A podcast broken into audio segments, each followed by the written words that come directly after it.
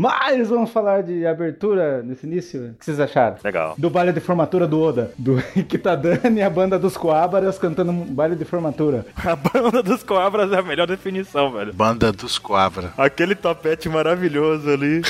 Quem não assistiu o Hakusho nunca vai entender, né, cara? É, pior que não. Tem que assistir o Hakusho, galera. Poxa, ca- o cara reuniu quantos? Cinco Coabras pra fazer a música? Era impossível ser ruim a abertura. Imagina só o tempo que eles gastaram arrumando o topete pra fazer a gravação do áudio da música, né? Eu tava lendo a entrevista deles, eles vão fazer umas bandeiras pra própria banda deles, deve ser uma caveira com uma- um topete coabra. Visualizaram, desenharam, ok. Caraca. E daí vai- os caras querem que fiquem girando as bandeiras. Como assim? É, a entrevista deles, é imensa. Mas enfim, vocês gostaram da abertura? Hum, Eu achei a música muito legal. Eu gostei deles lá brigando com guerrinha de arma, de água lá. Eu gostei de saber que essa guerrinha de água foi baseada naquela outra capa, cara. Isso veio assim, tá. Eu não tava sabendo disso. Não, e por coincidência, um dia que estreou o episódio, eu fiz um post com, com o Luffy com a, com a arminha de água. Aí no mesmo dia estreou eu falei, caraca. Olha só, hein? Ô, o hack. Foi no mangá 796, aquela imagem lá que tá todo mundo de biquíni. Foi muito legal isso. Eu não tava sabendo disso, cara. Mr. 27 de biquíni? Olha a piada secreta aí. ó. Que história é essa, cara? Nem o pessoal do OPEC sabe. Ansem, assim, por favor, fale mais a respeito. Essa história tá estranha, cara. Mr. 27 de biquíni. que puta coisa estranha. Até aí tudo bem. Eu e o Anson ficamos brincando de guerrinha de água, foi isso, pronto. Uhum. Não, aí você imagina o, o 27 com aquelas roupas do. biquíni da Nami. Não, sabe, tá ligado aquele biquíni, mas, é, aquele maiô masculino? Horrível, visão horrível. Tá ligado? Que. Aqueles que segura no saco, Daquele comediante lá. é, esse mesmo. é aquele que fica preso no saco e vai pro ombro, assim, meio fininho. Isso, cara! que cena do inferno! Que visão do inferno. Nossa. E a máscara de cachorro. Nossa, você conseguiu estragar a abertura, 27. Não, inimaginável isso, não imagine, pelo amor de Deus. Mas foi isso que ele fez então, Se Ansem? eu soubesse disso, eu não tinha jantado, cara. Tinha gravado. Nossa, meus olhos. Isso é verídico, Ansem? Isso aconteceu? Não, vocês estão loucos? A fala, sim, o resto não. É uma falácia isso. Hum, Não sei, eu acho que pela preocupação dele, tem até foto Tem até registros em áudio e vídeo. gravado. É que se eu contar a história, não vai ter graça porque vocês não estavam lá, mas foi, no dia foi engraçado. Esse dia foi louco? Esse dia foi louco. Tinha álcool. Tinha. Mas não no meu organismo. É, mas tinha. O que? Você fez as coisas sóbrio? Tá, ele tava usando o maior do Ivankov, é isso, né? Eu não quero imaginar nenhum dos dois. É, deixa pra lá, cara. Eu proibi minha mente. Proibi. E isso porque a gente ia falar da abertura. Pois é. Ah, Então, guerra d'água e tal, né? Que horrível, cara. Que visão maravilhosa essa aí. Não, não, apaga. Mas e a abertura? E o socão no Kaido, assim? Achei legal. Ah, eu achei forçado. Galera falando spoiler, spoiler, nunca nem aconteceu. Não, se fosse a Big Mom e o Ruffy, o pessoal já tá falando, ah lá, os caras dando spoiler. Mas quiseram fazer um lance de. eh, lembra aquela abertura lá do. Como que é? Wake Up lá, que tinha o Akainu, o Fugitório. É, Então, verdade. não tem. Cara, é só.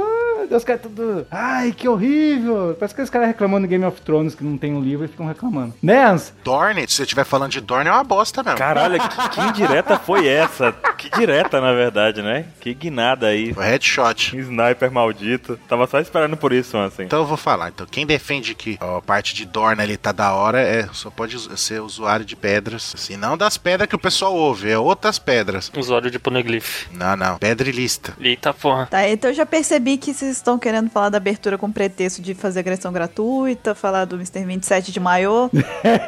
Ele que contou essa história, você viu, né? Eu já vi que a intenção de vocês tá, tá bem mal intencionada, então eu acho que é melhor a gente, né, partir pro podcast propriamente dito, porque já vi que não vai dar muita coisa, que dá abertura mesmo, a gente não vai falar, né? Não, vamos falar, vamos falar rapidinho. Eu gostei deles dançando e o Ettore também. Dançando. Não, eu gostei da, da cena no navio. Então, tava o Brook lá fazendo uma show. Não, acho que ele tá falando da guerra de água. É a guerra de. A cena deles no, no barco brincando, entendeu? Você vê o Ruffy brincando com os meninos, a Nami e a Robin sentada, tomando, olha, bebendo, sei lá o que elas estavam fazendo. E o Frank Bastoise. Isso, cara, eu gostei muito dessa cena. Eu acho que eles deviam, sei lá, explorar mais isso no mangá, no anime. Sinto falta dessas coisas. O bando se divertindo, sabe? Momentos de bobagem, tranquilo, né? Exato. Ah, teve um momento de bobagem no. Logo depois que estreou a abertura, o, o Bartolomeu lá falando da vovó dele, que eu adoro essa parte. Ah, aquilo ali foi sensacional. A galera pode até me, me criticar por isso, mas nem que seja num filler, sabe? Esse tipo de coisa, eu não acharia ruim. Tem um pouquinho mais de do bando se divertindo. Eu acho- sinto falta desse tipo de coisa. Não, mas daí põe o pessoal fala, é, não tá no mangá. Enrolação. Por isso que eu falei, a galera pode até me criticar por isso, mas eu não,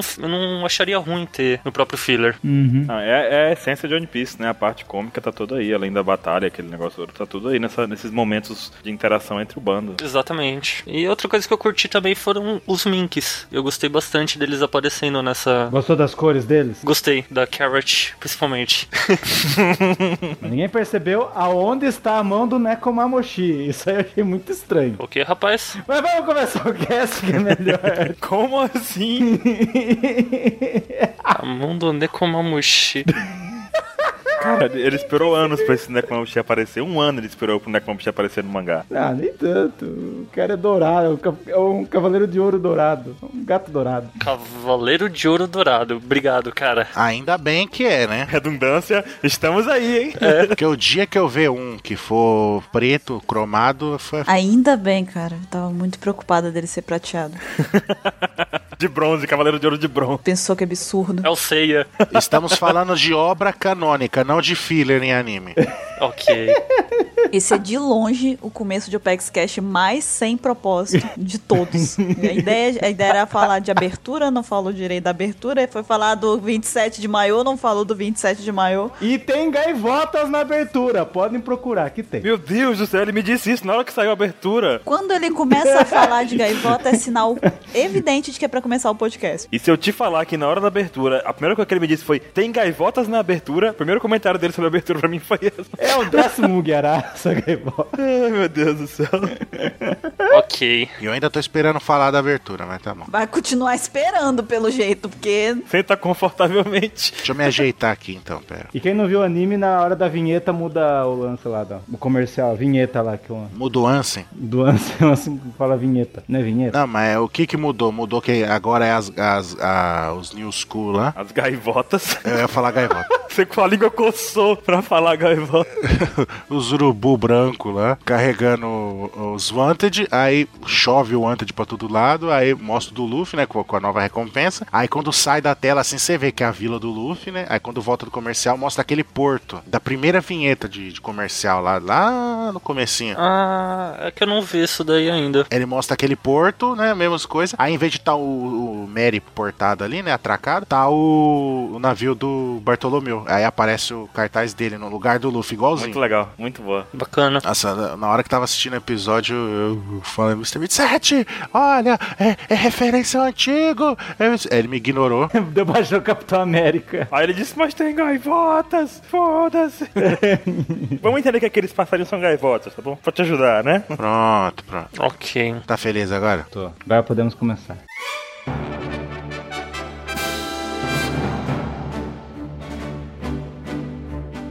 Olá, jovens! Bem-vindos a mais um Opex Cash.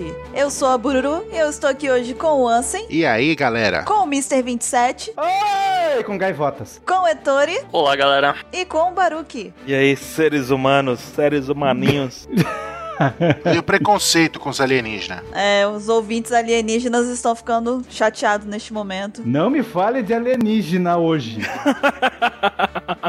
os seres humanos, deixa os seres humanos. Dependência de horrível. Só me diz uma coisa, quanto você pagou na, na entrada? Cara, foi 27 reais. Como que é? E sabe qual que é o personagem mais carismático do filme? O pôster do Smith na parede. Que horrível, cara. Eu lembro que eu assisti o Jovem Baru, que assistiu o primeiro Independence Day no cinema 20 anos atrás. Olha só que maravilha, tá vendo? Olha lá, momento flashback OPEX. Pera aí, deixa eu pegar a água e ficar sentado aqui observando a bururu bater em vocês. Tu viu que eu fiquei quieto, né, cara? Cara, é- o problema não é nem eu. Quem deve estar chorando sangue agora é Caio. Caio, eu tô com você, tá? A gente tá junto. Mr. Card é da broderagem. Ele vai, ele vai entender. É, ele vai adorar. Vai, ele vai mandar a voz do Google daqui a pouco, eu tô sentindo já. Ela tá chegando. Ele vai adorar zoar sua voz na, na edição. Me deixa, por favor. E como os ouvintes podem perceber, a gente vai falar essa semana sobre o filme novo, né? Independence Day. O Mr. 27 já fez favor de dar spoiler aqui. Mas não, não, não vai ser sobre isso. Essa semana nós vamos falar sobre as recompensas de One Piece, o sistema de Wanted e tudo mais, como que funciona. Din Din. Mas antes de mais nada, nós vamos para a leitura dos e-mails.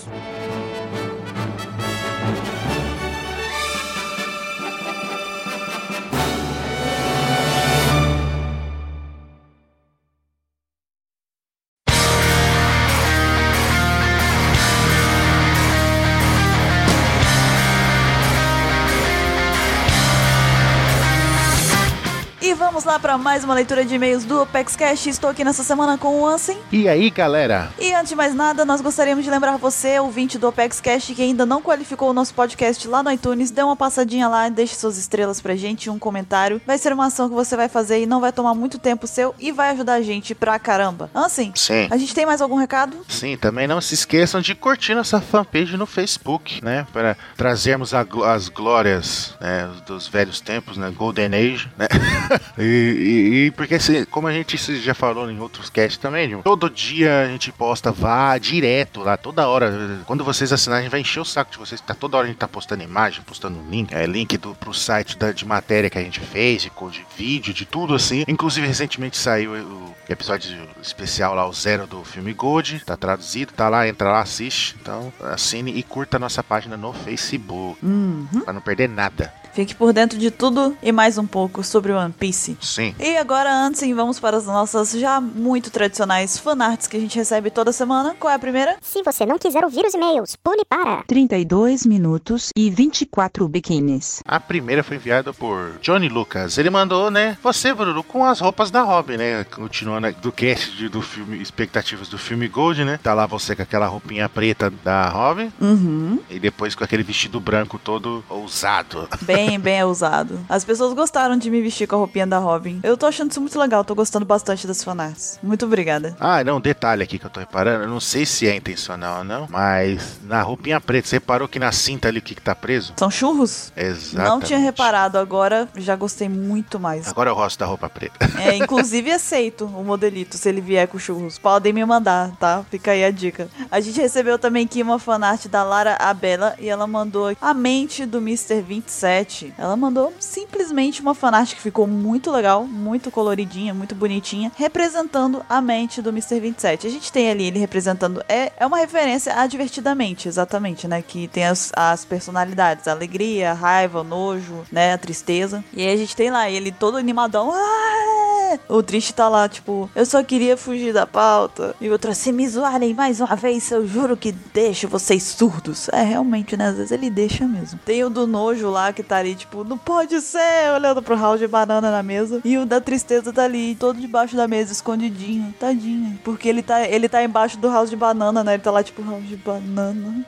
Tá com medo ali do Roger. Sim, sim. É uma confusão a mente do Mr. 27. É mais ou menos por aí mesmo. E qual mais que a gente tem, Ansem? Temos também aqui três, três artes enviadas por Elias Augusto, de 22 anos, Franca, São Paulo. É, a primeira que ele enviou aqui é a Corrida da Bolinha de Good, que o Caio falou que seria dublada pela Kemi. Ele mandou um- o link aqui. Uhum, ele mandou um vídeo pra gente de uma corrida de, de bolinhas de gude. Só que dessa vez não tava sendo dublado pela Kemi, mas pelo menos a corrida a gente já tem. A gente pega, manda pra ela e pede pra ela poder narrar agora. Exatamente. Né? E a outra aqui que ele mandou também foi ó, os Seios de One Piece. Que a gente vê ali o Sanji assustado, né? Então, é isso mesmo que eu vi? Os incríveis Seios de One Piece. Aí tá tipo a gente ali tudo. "Ah, eu vi certo. Aí tá você. É Seiyu e não Seiyu. Aí o Sanji. Meus sonhos foram arruinados. Chorando no chão. É porque eu, eu anunciei que seria um cast sobre os Seios de One Piece e o Sanji até veio, né? Ele veio junto. Não, eu quero participar. É, Seios, né? Só quero.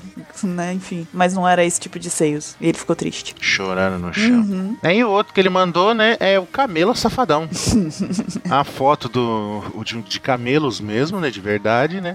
Com o cabelo do Wesley Safadão, né? De, ele com a carinha. Inclusive o cabelo tá com cara de safado, olha só. Tá, tá com um olharzinho 43 ali. E a gente vê que é um bando de camelos safadões, né? Sim, sim. É uma referência a quando a gente disse que o Matsugi seria né, um, um camelo safadão, na versão do Wesley Safadão em One Piece. A gente recebeu também aqui uma fanart da Ana Elisa Triano e ela também fez uma representação da mente do Mr. 27. Só que ela fez no momento em que eu perguntei pro 27 o seguinte: 27, você tem mais alguma curiosidade pra gente? E aí ele ficou né, num momento contemplativo, né? Ficou pensando lá. Ele ficou tipo, hum. Aí teve um momento que ele falou, hum, ah, lembra, hum. E aí a gente. a gente explicou o que, que foi aquilo, né? Que basicamente foi um neurônio dele tendo uma ideia e um outro neurônio chegando com os dois pés na cara. Falando, cala a boca! ele mesmo, o próprio neurônio dele, sabota algumas coisas que ele vai dizer, sabe? É desse jeito. Ficou muito boa a fanart. Muito obrigado, Ana. Muito bom mesmo. E a próxima, assim? Foi enviado por Madison Santos, que também ultimamente tá man- sempre mandando desenho pra gente, né? Ele também quer entrar no hall do. Os veteranos aqui das fanarts. Exatamente. Ele mandou o Frank Magal. Olha só, a gente vê ali o Frank, né? Fazendo a dancinha do Super junto com a Kiwi Camuso ali, só que com a cara do Sidney Magal. Uhum, porque a gente falou no cast passado que, né, a gente chegou numa conclusão nada a ver de que, na verdade, os- o, Frank seria o- uma versão do Sidney Magal se ele fosse trazido pro Brasil, né, numa situação brasileira. E aí ficou muito bom, ficou realmente excepcional ali. E a gente recebeu também uma fanart do Matheus José de Almeida, tem 18 anos e é de Sorocaba, São Paulo. E ele mandou pra gente aqui o 3D, o momento em que Mr. 27 ficava falando que todo mundo era tridimensional, né? Tudo era tridimensional naquele negócio lá, naquele podcast. Ele vem, "Ah, mas mas esse podcast não é em 3D? Eu, olha só, nem D direito ele tá sendo, né? E aí a gente reforçou de novo, porque ele perguntou mais uma vez, não, a gente falou, não, não é 3D. Aí o, o Caio vem e fala, deixa eu te falar, é que esse podcast nem 2D ele é. Aí o Ansem vem e reforça, na verdade, nem dele é porque não tem di- dimensão nenhuma, é áudio, né? E aí 27 faz aquela cara clássica de One Punch Man já, né? Uma referenciazinha do Densetsu no Kaizoku ao One Punch Man. E ele disse, então quer dizer que minha vida foi uma mentira? E tem até o Patrick, aquele meme do Patrick surpreso, tipo, sabe?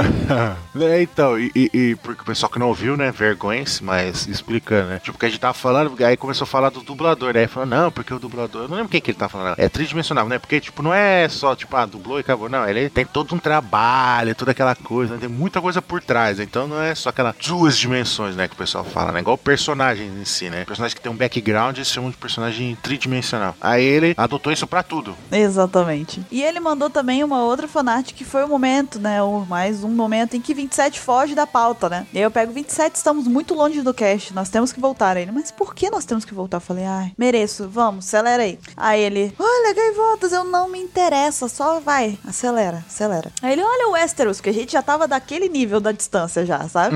Eu Westeros nada, pega o retorno, só volta. Pega o retorno e volta. Aí ele, ah, que, a gente chega, né, no cast, ele, que triste, eu queria ir pra Westeros. Eu falei, é, porra, voltamos pro cast, que é a minha satisfação quando eu consigo trazer ele de volta, né? Aí ele me vem e me manda aquela, aquele momento em que ele fala, ah, vamos cantar então pra comemorar, Buru. Aí ele começa nessa longa estrada, daí eu só falei, não, não, só não.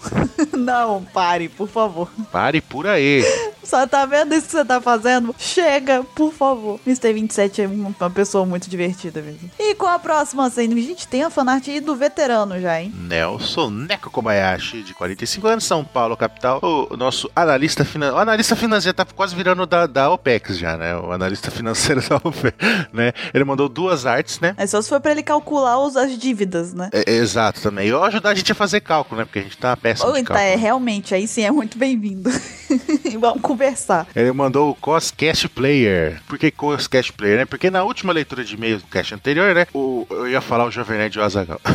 O Jovem Nerd e o Azagal fizeram cosplay de Baruque e Mr. Caio. Tô- É, não, não exato. foi isso. Inverte, inverte. Vê- Multiplica por menos um aí pra inverter o sinal. Então, o Mr. Caio e o Baruch, eles, eles fizeram a introdução do- da leitura de e-mails e comentários, aí imitando, né? o Jovem Nerd Azagal lá, do Nerdcast e do Nerd Player Nerd Office. Né? Aí ele fez essa referencinha aí, colocando a cara dos dois, na cara dos, do, do pessoal do Jovem Nerd. E aí ele também mandou, né? O 27 quebrando a quarta parede e virando 3D para pegar o House. A gente pode ver ali, tem uma folha de papel, né? E vemos o Mr. 27 atrás das linhas, né? Desenhadinha ali. Aí ele começa a, a entortar a linha, aí vai amassando a linha, forçando, ele atravessa a linha como se fossem umas grades, né? Ele escapa, pula da folha e fica sentadinho ali em cima do House ali. Yeah! Muito bom. Ficou muito bom, muito bom mesmo. A gente recebeu também aqui uma fanart do Felipe de Souza. Ele tem 26 anos, é de Contagem, Minas Gerais, e ele mandou 27 mente. O pessoal gostou bastante de representar a mente por trás daquele panda, né? Aquele panda que é um cachorro. Enfim, a gente tem aqui a mente do Mr. 27, mais uma vez. A gente tem as personalidades do Divertidamente. A gente tem lá a tristeza deitadinha, assim, tipo, "Ah, acabou o house, né? A ira tá tipo, ai, né? A alegria tá lá cantando aquela música que eu não vou cantar, mas vocês sabem qual é. O nojo tá ali, tipo, banana. Banana. E o medo tá ali no cantinho com a pauta no chão, tipo, olhando pauta. Tipo, não, não, não quero pauta, não consigo. É, desesperado. né? Tudo isso acontecendo dentro. Olha, eu reparei numa coisa também. Ah, Na camiseta da- do medo ali, você reparou que número que tá ali? não, não reparei qual é. 14 e meio. Eita.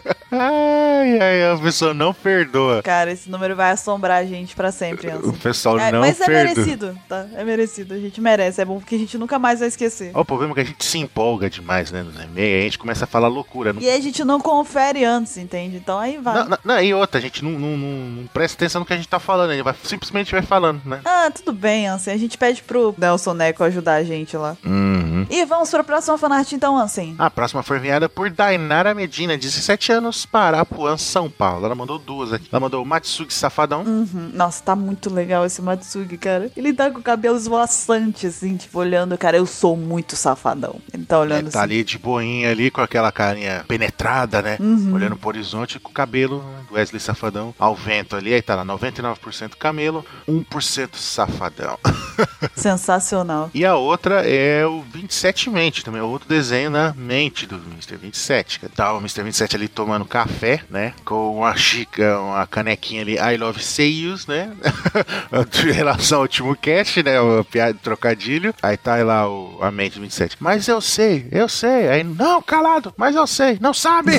Tipo, ele está tranquilo ali, se servindo de um café, mas dentro da mente dele tá acontecendo uma guerra civil lá dentro, um negócio. Aham, você reparou, tem o painelzinho, aí o Aham. botão, aí ele tá tentando pegar, o- apertar o botão pra falar, tá segurando ele. Não, não sabe. Enquanto isso, tá tocando Garota de Ipanema e ele tá tocando, tá botando café na xícara, sabe? É totalmente pirado, né? É, A gente recebeu também uma fanart da nossa querida veterana Clara de Nogueira. E ela Sim. mandou aqui também a gente seguindo a pauta, né? Mandou lá um desenhozinho. O 27 siga a pauta. Ele, ok. Eu falei, vá para a esquerda. Ele vai reto. Eu, não, é pra esquerda! E ele segue. Eu falei, é pra seguir a pauta. Ele, mas eu não quero. Aí eu já faço aquela coisa que é o quê? A demonstração de carinho, né? Eu já pego logo na, na bochecha, já seguro e falo, me dá esse negócio, me dá o volante. Ele, não, para, Bruno. É assim, ele tá amarrado, inclusive, até hoje. A gente só solta ele na próxima terça, pra poder, né? No caso, hoje, ele vai ser solto pra gente gravar outro podcast. A gente amarra ele de novo, dependendo do, do comportamento também. Você tá conseguindo ler o que, que ela tá falando de fundo ali, que ela tá ela com a cara, aquela cara de. É, é, é, é. Ela tá tipo, socorro, eu acho. É. Ela Tá assustada com medo de mim. Não fique com medo de mim, é- é- eu sou meio Felícia. Peguem a referência. Então, qual a próxima fanart, assim? A próxima fanart foi enviada por Rafael Conrado de Santos, 24 anos, Rio de Janeiro, capital. Lembrou três desenhos, olha só aqui. Ele mandou o cast dos seios, né? Que tá você ali, Bruno. Olá, jovens, eu sou o Bruno e o nosso cast de hoje será sobre os dubladores de One Piece. Esses incríveis seios. Aí tá eu ali, né? Tipo, ouvi seios, boing, boing.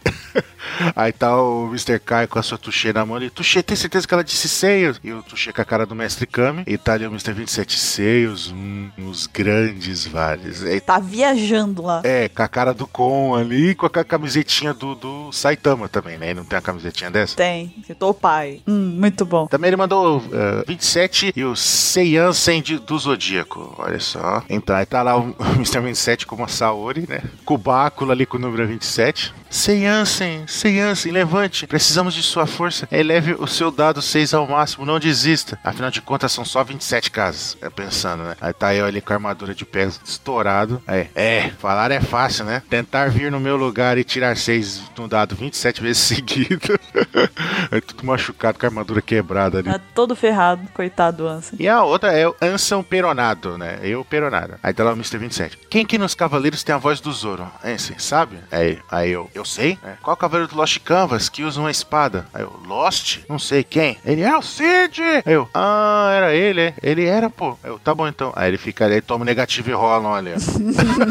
ele cagou pra minha informação e negativo e rolam com o dado 6 na língua, né? E tá você com a cara da perona ali, né? Do Sim, sim, sim, tipo, pre- colinho tudo. pronto para jogar o negativo em cima dele. Ficou muito foda também isso daí. muito boa, muito boa fanart. E a gente recebeu também aqui uma fanart do Marcos Machuca. Ele mandou uma fancolor sua, assim, do mangá Desetsu no Kaizoku, né? Que a gente recebeu, que foi feito pelo Sávio e o Sir- o Sir Thiago Vi. E ficou muito boa. As fancolors do Marcos são sempre sensacionais, são muito boas. Muito obrigado, Marcos. E qual a última fanart que a gente tem? Assim, A última fanart enviada foi enviada por Lucas Emanuel, 16 anos, ele ele é estudante. Ele mandou o Leonardo DiCaprimon, né? Que foi aquela hora que a gente começou a zoar tanto, tanto, tanto, que a gente começou a fazer fusão personagens com personagens celebridades com o nome de Léo, né? Aí j- teve essa maluquice que foi o Leonardo, né? O cantor, junto com o Leonardo DiCaprio, né? O ator, o Léo, pro- o Tom Tata, né? E o Léo Mon do Digimon, né? Então aí ficou essa coisa bonita que é o- o Léo ali com o corpo fortão, né? Do Léo Mon, com o microfone pra representar a sua. habi- Aí com o rabinho também, né? Do Léo Mon. Aí com o microfone pra representar a habi- a habilidade artística né, do Leonardo, cantor, né? E com o Oscar na mão ali, como fazer o ator, né? O Leonardo DiCaprio. Exatamente. Ficou muito boa. Muito obrigada, Lucas. Aí ele tá cantando ainda, né? Só sei que eu te amo demais. Muito bom mesmo. E assim, além de fanarts, a gente tem também e-mails que a gente recebe do pessoal que escuta o podcast. E Sim. qual é o e-mail que a gente tem essa semana? Esse e-mail foi enviado por Luiz Henrique. Ele diz aqui: Olá, galera da OPEX. Meu nome é Luiz Henrique, moro em Salvador, Bahia, tenho 27 anos. Olha só. Olha isso. hein? 27 anos. E trabalho como professor. Olha, um professor. Professor de que dança? Se ele for professor de matemática, eu tô aceitando a aula. Só fica aí a, a dica já. Você tinha que ter falado do que, que você leciona. Tudo bem. Ouvindo o cast passado, me ocorreu lhes perguntar: se o One Piece passasse a ser dublado em português, né? né de forma decente, né? Não pela Forkid, quais as vozes vocês gostariam de ouvir como dubladores do Chapéu de Palha? Fiz uma lista com a minha sugestão. Leiam e comente se possível. Ele coloca aqui os nove, né? Mugiu Arás. Aí, o Zop, Tadeu Melo, o Cid de Era do Gelo. Você acha que combina com o Não, mais ou menos. Mais ou- Só se ele mudasse o, o, a- a- o tom de voz, pra não ficar muito fino igual o do Cid. Sim, sim. Aí ele mandou aqui dois. Chopper. O Iago Machado. Darwin de O Incrível Mundo de Gumball. O Darwin é o peixinho lá, não lembro agora. Faz tempo que eu vi esse desenho. Hum, eu acho que é. Não me lembro de cabeça também. Chopper, eu acho que. co- Se for o peixinho lá, que é o irmão do, do Gumball, eu acho que combina assim. Ele tem uma voz fininha, assim, de, de criancinha, assim. Mas eu não tô lembrando agora se é ele ou não. Mas vamos lá. Aí três, Zoro. Isaac Bar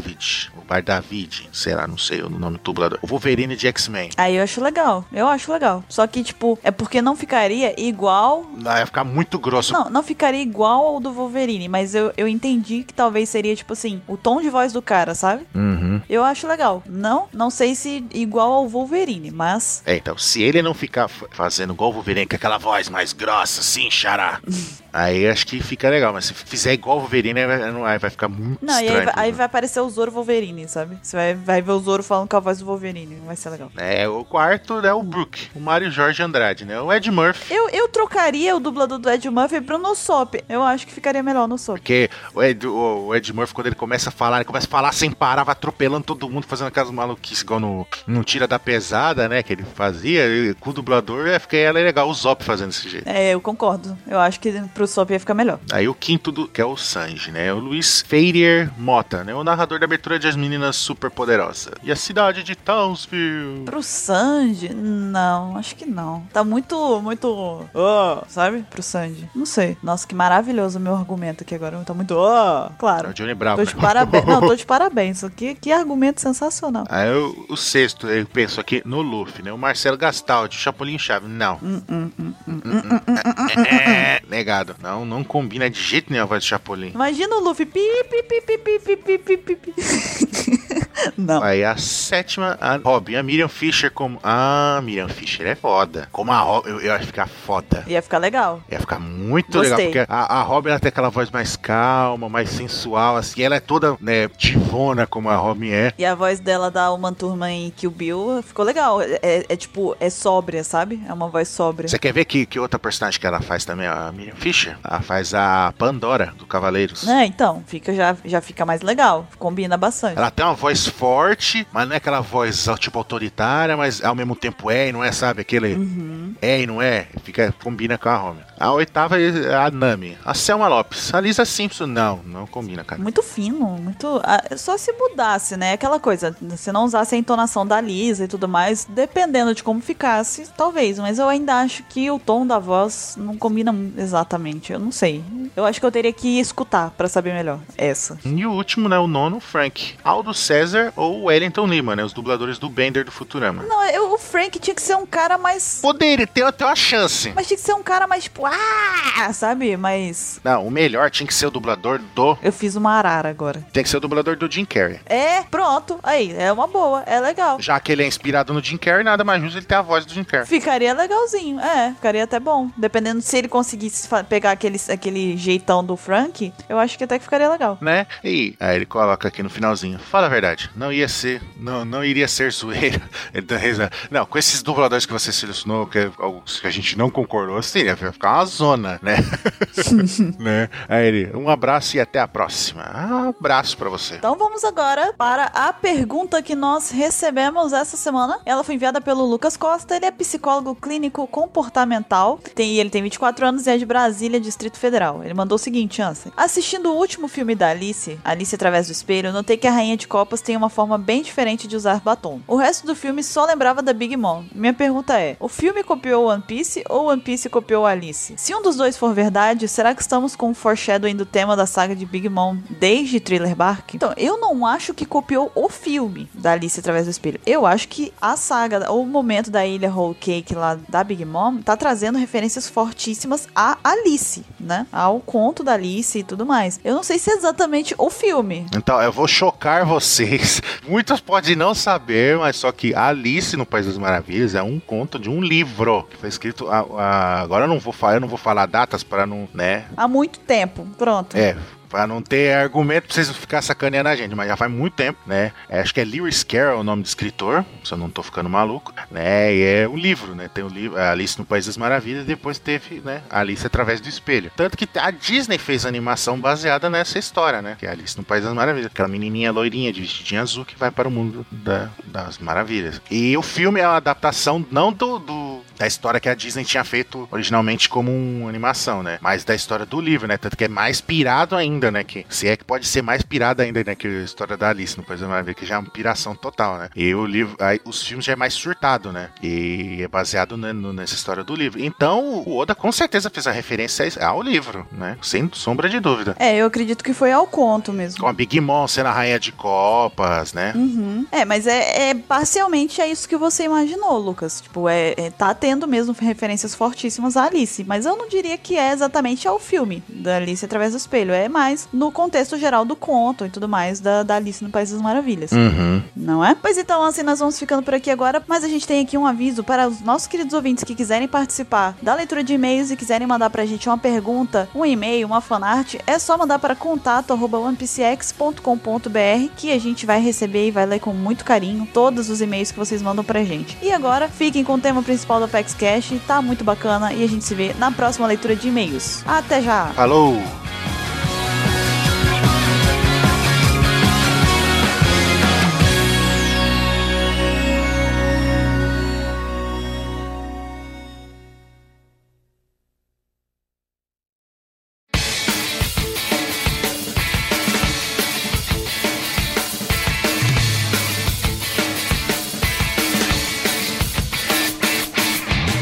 E como foi dito anteriormente, nós vamos falar sobre as recompensas de One Piece e vamos descobrir aqui um pouco mais a respeito dessas recompensas que estão aí por toda a parte do anime e do mangá. São as recompensas que dão ó, certo reconhecimento para os piratas de One Piece e também outros criminosos que não são necessariamente piratas. E a gente vê elas aí diretamente o tempo todo passando aí no anime, no mangá, os cartazes de procurado e fulano valendo mais que fulano. Enfim, atualmente nós temos até um top 20 aqui no site que foi feito pelo Mr. 27 das 20 maiores recompensas de One Piece atualmente, né, até então. Então a gente tem bastante coisa pra poder falar, pra debater e tudo mais e trouxemos aqui pra este Apex Cash, então, sem mais delongas, Ansem, diz pra gente aí o que que é, afinal de contas, uma recompensa. Então, recompensas são instrumentos governamentais nos quais um valor é fixado pela captura de um indivíduo e, consequentemente, paga aqueles que capturar ou assassinar o procurado. É o que está escrito aqui, eu li exatamente como está escrito, seguindo as, as normas. Da BNT, né, de leitura. Isso, isso. Eu pensei nisso. A BNT tá aí também pra leitura agora. É, tá cada vez ficando mais rigoroso. Eu gostaria só de constar que essa foi uma canelada consciente, tá? Pra quem tá escutando, porque eu tenho dado algumas caneladas maravilhosas por aí, né? Em alguns OPEX Caches, então já as pessoas vão daqui a pouco achando que eu realmente não falo nada com nada. Caramba, eu ouvi um negócio de 14.5, eu ri tanto. Isso foi culpa, tá? Isso não foi só culpa minha, isso foi culpa do Ansem também. Porque na hora que a gente tava dividindo, fazendo os cálculos, ele peguei, ele foi e falou assim: ah, é 14,5. Eu não conferi, entendeu? Eu não conferi, eu fui, entendeu? Eu sou de humanas, pra que, que eu vou conferir? Mas, Boruru, como é que você vai confiar no Ansem que falou que a espada tem 20 segundos de comprimento? Eu sou de humanas, capaz de eu fazer o cálculo e dar pior ainda. Dá tipo, sei lá, dois. Dá 50, aumentar o valor. É, é, metade de de 27 é 80, sabe? Um negócio assim. 85. Mais ou menos. Eu trabalho com física quântica, é por isso que os valores não, não- vocês não entendem. Mentira, eu nem, nem faço física. Ah, tá. Ah, Pior foi que o 27 falou assim: Como assim 14? Ah, mas é porque eu não entendo de física. Ele falou que não entende de física, por isso que ele não sabe o cálculo também. Tá certo, certíssimo. Bom, é, vamos voltar, que pela quinta vez, quarta ou quinta vez, a gente conseguiu novamente perder o foco. Tem matemáticos em One Piece que calculam as recompensas, né? É, então, um app. Tem um app. Tem um aplicativo que calcula a recompensa lá em One Piece. Exatamente. Então, Ansem, como que a gente faz pra se tornar um procurado? Então, para se tornar normalmente, né, tem um oficial, um oficial da Marinha e que define isso, né? Como a gente viu algumas vezes isso acontecendo, né? E para que que serve colocar esse valor, essa quantia na cabeça da pessoa, né? Para para incitar, né, tipo as pessoas a, a- a- eu ia falar dedurar, mas não é dedurar, né? É avisar para as autoridades falando, não, ó, tem o- aquele criminoso procurado tá aqui, não sei o quê, né? E para também caçadores de recompensa, né? E alertar a população também, né? Sim, irem atrás dele e capturar e fazer, o- fazer a vida da marinha mais fácil. Né, E de acordo com o Mr. H, né, né, da Baroque Works, O Igaran. é, é o Igaran? Não lembro, não lembro qual que era o número dele. É ele sim, eu, seu louco. Não, não tô questionando, eu só tô falando que eu não lembro. O Ansem me plantou a dúvida. Ele perguntou a ele eu fiquei buguei. Mas é o Igaran. Então, e de acordo com o Mr. H, né, o Igaran, né, lá quando ele era né, na Baroque Works ainda, né, ele comentou isso, né, que as recompensas normalmente s- só são pagas tudo, né, o valor completo se você leva, né, o criminoso ainda vivo pra ser entregue pra marinha ali pra ser preso, né. Caso contrário, geralmente eles acabam cortando muito do valor, dá no máximo 30% do valor total, né, se entregar ele morto, né, o que não faz sentido, já que é vivo ou morto, né, mas tudo bem. Pois é, que sacanagem, não? não, mas ah, no Velho Oeste tinha disso, cara. Se você entregasse o criminoso vivo, era o valor total. Se você entregasse ele morto, é, o valor era reduzido mesmo. Eu acho que o Oda deve ter usado isso como base. Então, mas nos cartazes não tinha lá falando? Aí você vai lá, arranca os braços e pernas do cara, deixa ele vivo. Não, então, deixa eu explicar. Vivo, ele vai pagar pelos crimes, sacou? Ele vai ser punido. Morto, ele foi punido, mas não, tipo, de forma da lei, sacou? Não pelo sistema. Exatamente. Entendi. É o que acontecia durante é, me- mais ou menos metade do jogo no Red Dead Redemption. Eu não sabia capturar os caras, eu matava e, e leva- saia arrastando o corpo dos caras pra pegar recompensa. Ah, quem nunca? mas isso era a parte mais legal, cara. É, aí eu, depois eu descobri que dava pra amarrar o cara aí levar no lombo do cavalo. Eu, ah, que legal. Mas mesmo assim eu matava os caras. Mas até lá você arrastou muita gente por aí, né? Sim, sim. Inclusive deixei um cara morrer na linha do trem, mas não vem ao caso. A gente tá de novo. Fugindo da pauta. Eu não, eu tô voltando, você que interrompeu. Mas então, né? E, e como é que eles é, estipulam esse valor, né? Então, esse valor é por causa da ameaça que o- aquele criminoso em si, né, é, representa, né? Quanto maior a ameaça dele, maior a recompensa. Mas nem sempre é desse jeito, né? Porque como muitas vezes a gente vê, porque é por interesse simplesmente de queima de arquivo, né? Como a gente viu com o caso da Robin, que na criança teve a recompensa absurdamente alta, né? Era 79, não era? Milhões? 79. Então, talvez o cara é mega perigoso, extremamente perigoso, mas só que ele é low profile, né? Ele não chama atenção, então acaba não tendo recompensa, como foi o caso do Barba Negra até ele fazer aquele rebuliço lá durante a Guerra dos Melhores, né? Invadir Impel Down e tudo. É interessante ver, no caso, como o Ansem falou aí, eles estão usando o sistema de recompensas para outras missões paralelas, no caso, né? O caso da Robin, por exemplo. É uma Aham. grande sacanagem. Eles pegou- pegaram um sistema de recompensa que já tem é, caçadores de recompensa, pessoas interessadas, e, e, inclusive isso tudo dificultou muito a vida da Robin, Disney quando criança, né? Uhum. Porque as pessoas não, não sabiam que ela, ou melhor dizendo, quando as pessoas descobriram que tinha uma recompensa por ela, ficavam tentadas a entregar ela ao governo, né? Mesmo sendo uma criança, mesmo sem saber o que ela tinha feito. Ainda mais pelo fato dela ser uma criança e aparentemente ser mais fácil, né? De capturar. Pois é, exa- e, e exatamente isso. Achar que ela é mais é, suscetível a ser levada, a ser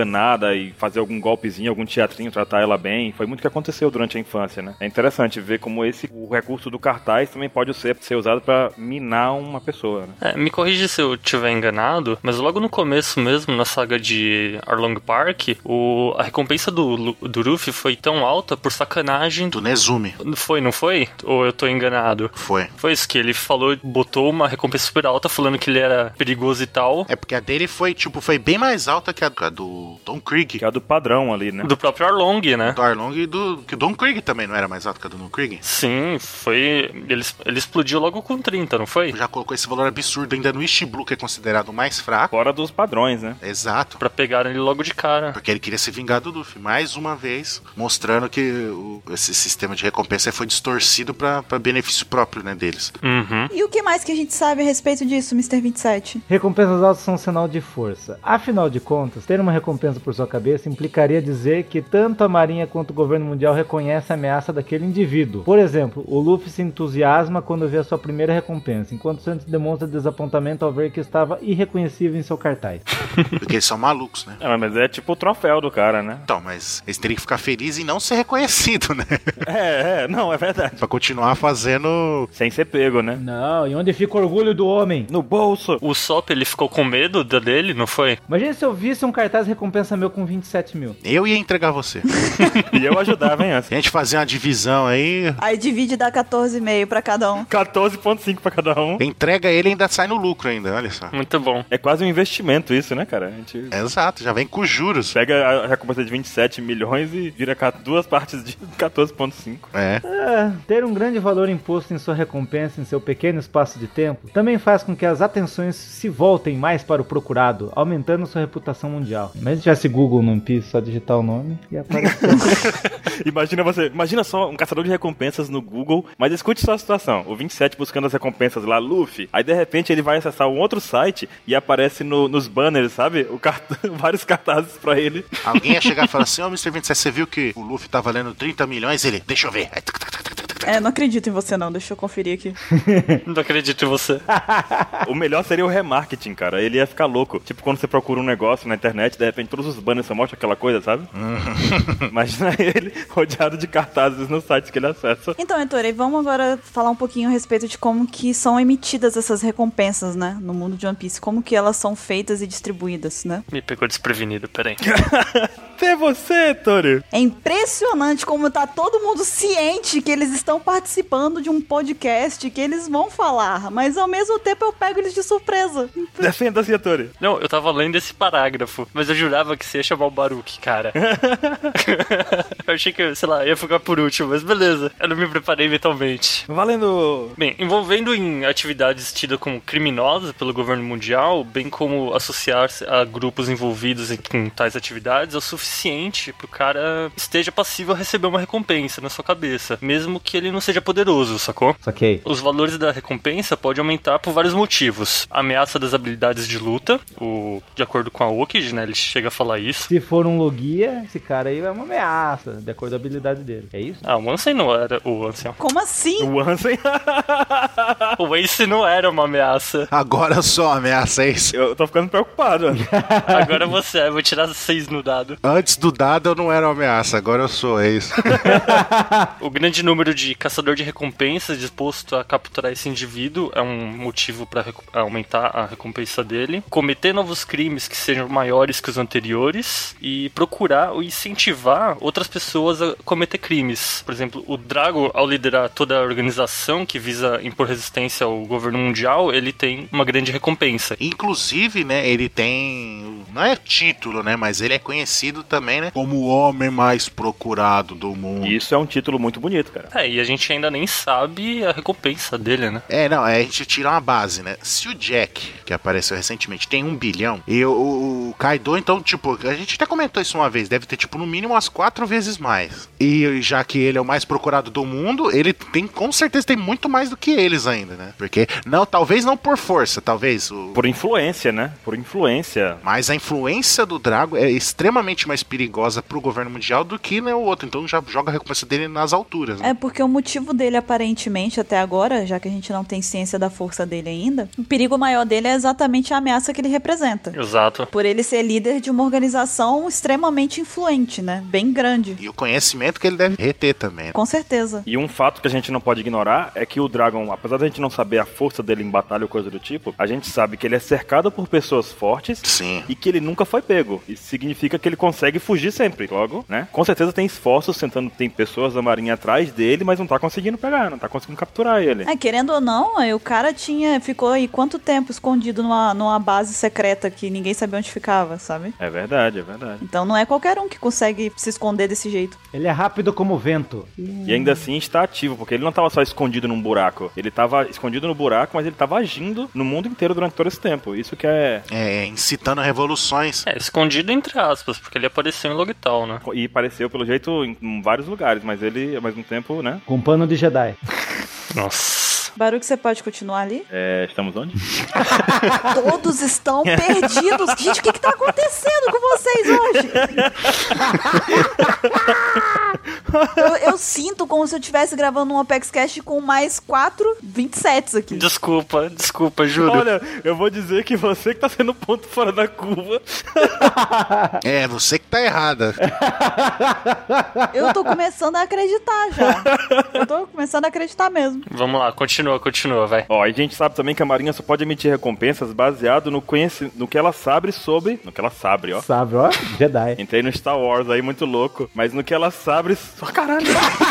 Que ela sabe. no que ela sabe sobre os indivíduos, né? Então a recompensa não necessariamente reflete a verdadeira força ou ameaça do procurado, é baseado no que ela sabe. Tanto é que a gente comentou pouco tempo atrás que. Vai, vamos, vamos ter mais alguns exemplos aqui, por exemplo, o próprio Chopper. É, que ele é bem. Ele é forte. Que ele é dito como um mascote, mas, ele, mas as pessoas não levam em consideração que ele derrotou o Kumadora da CP9. Isso deixaria o Chopper em outro patamar de força, né, cara? Além do comandor, é um monte de tritão lá na Ilha dos Tritões, né? E aí também tem o exemplo do Luffy que a gente pode citar, que com certeza teria recompensa maior se o fato dele ter derrotado o Moria fosse divulgado ao mundo. Mas como ele- a Marinha, ocu- o governo mundial ocultou esse fato, a recompensa dele não recebeu o aumento devido, né? O aumento que ele deveria ter recebido, porque o Moria é, é um cara forte, e Chichibukai e tudo mais, né, na época. Mas digamos para o mundo, o mundo não sabe, nem sabia que o Crocodile também tinha sido derrotado. É verdade, é outro fato aí. Não, pelo Luffy não. Não, sabe que ele foi derrotado, mas não sabe que foi pelo Luffy. Uhum, acharam que era o Smoker. Outro fator que poderia ter aumentado a recompensa do Luffy seria o fato de ter conhecimento que o Enel foi derrotado pelo Luffy. É, isso eu concordo. Eles nem sabem quem é o Enel. Mas É exatamente por isso. A Marinha dá a recompensa, mas ela tem que saber. Ela, a Marinha, ó, o governo mundial, mas de acordo com o que ela tem de informação. No caso do Enel, ela pode ter ouvido boatos depois, mas não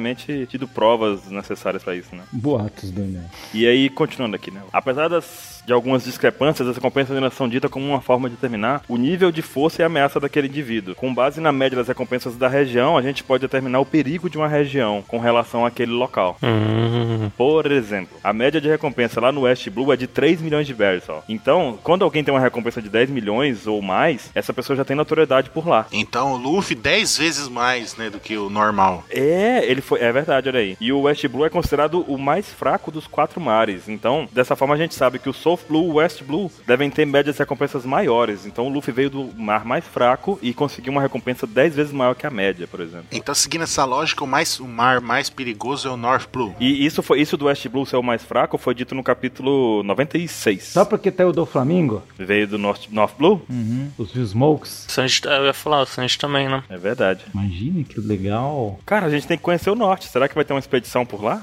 Caminho das Índias. Caminho da, do North Blue. Vamos dar uma passadinha pular pra ver o que, que tem, o que, que acontece. As aventuras de lá devem ser mais perigosas, cara. É, eu acho que era lá, porque. Não, não, calma. Vou- Antes que o pessoal comece a xingar a gente. É, eu ia falar, fazer esse adento também. É, é o mais perigoso dos mares normais, né? Fora da Grand Line, pelo amor de Deus. É. Calma, calma. Eu, eu vou chegar lá. Que a Grand Line é, é- é- junto os quatro não dá a Grand Line. Vocês tinham falado deixou isso vago, tá ligado? Pareceu que o North Blue era mais pica que a Novo Mundo, tá ligado? é, não, não. Não, mas, mas o Baruque tem uma informação pra vocês. Eita! Eu tenho aqui, ó, pá, na sua cara, tá vendo? É, ainda mais que o Shanks não faz nada, né? Ele vai puxar a carta lendária. Olha aí, ó. Puxei aqui a carta, tava virado pra baixo, modo de defesa, virei aqui. Ele virou mesmo. É que a média dos quatro oceanos, né, ela não é párea pra, em comparação às recompensas da Grand Line, que onde as recompensas lá giram em torno de 100 milhões de berries. Então a gente vê que as recompensas dos oceanos lá são insignificantes perto disso. Uma recompensa de 100 mil é comum, e a gente tá falando de 3 milhões lá no, no West Blue, é nada, né, cara? Você chega assim. É, não é tão comum assim, né? Que de 100 milhões. Porque já que quando o cara chega até ali em Sabalde lá com 100 milhões, é considerado supernova, né? Olha aí, vai puxar outro ponto. É, e essas recompensas aí são ainda mais insignificantes quando você compara ao Novo Mundo, né? Nossa, o Novo Mundo é. O Novo Mundo, 100 milhões é tipo comunzinha, sabe? Fraca. É, é troco de pão, né? Então, e ainda não existem muitos detalhes explicando quão grande uma recompensa pode ser. Porém, a maior recompensa revelada até o momento da história pertence ao Jack, né? O braço direito, pode chamar assim, 27, o subordinado. Não. Imediato!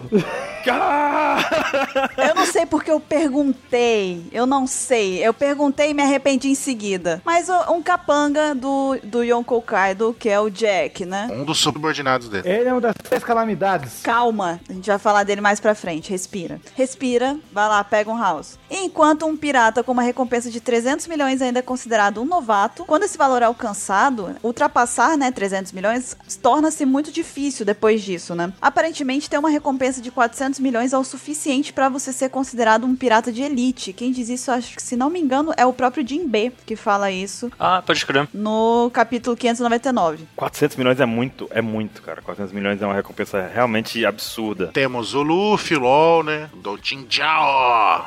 E embora os Chichibukai também sejam piratas importantes no mundo, algumas de suas antigas recompensas não são particularmente altas. Porém, é importante lembrar que essas recompensas antigas não representam né, a a ameaça atual deles, né, a possível ameaça que eles representam atualmente. Por exemplo, depois que o Jinbe deixou seu cargo de Chichibukai, sua recompensa subiu para 400 milhões. E em termos de pirataria, qualquer novato que tenha uma recompensa de 100 milhões é considerado impressionante e pode ser chamado de supernova. A pior geração de supernovas aconteceu durante a Era de Ouro da pirataria, quando 11 novatos quase que simultaneamente apareceram no arquipélago Shabonde e cada um deles tinha uma recompensa superior a 100 milhões. Sabe o que eu posso comparar isso aí? A novas empresas no mercado. Que a gente tem empresas que, tipo... Pequenas empresas, grandes negócios. É, exatamente. Vamos lá, momento. Bota a musiquinha.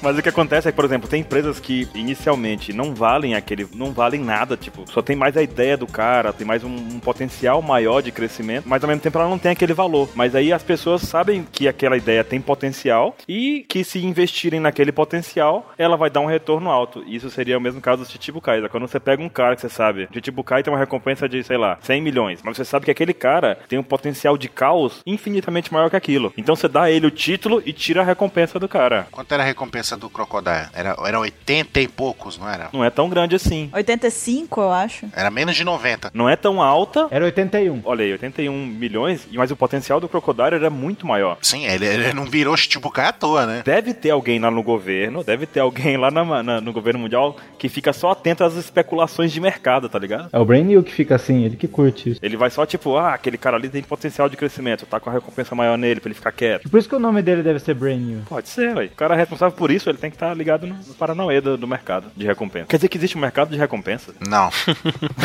É, tem uma bolsa. As pessoas investem. Faz especulações lá e tem alta e baixa, né? Do Flamengo caiu, do Flamengo caiu. Vamos todo mundo tirar as ações dele e colocar no Barba Negra. Eu acho que esse pirata aqui vai, vai valorizar, hein? Só falta os piratas virarem mercadoria. Daqui a pouco tem cotação, né? Cotação do pirata, uma coisa assim. Ei, será que tem? Deve ter. Alguém que faz aposta no submundo. Uhum, não é possível. É, o Luffy, no- durante os dois anos, desvalorizou bastante, né?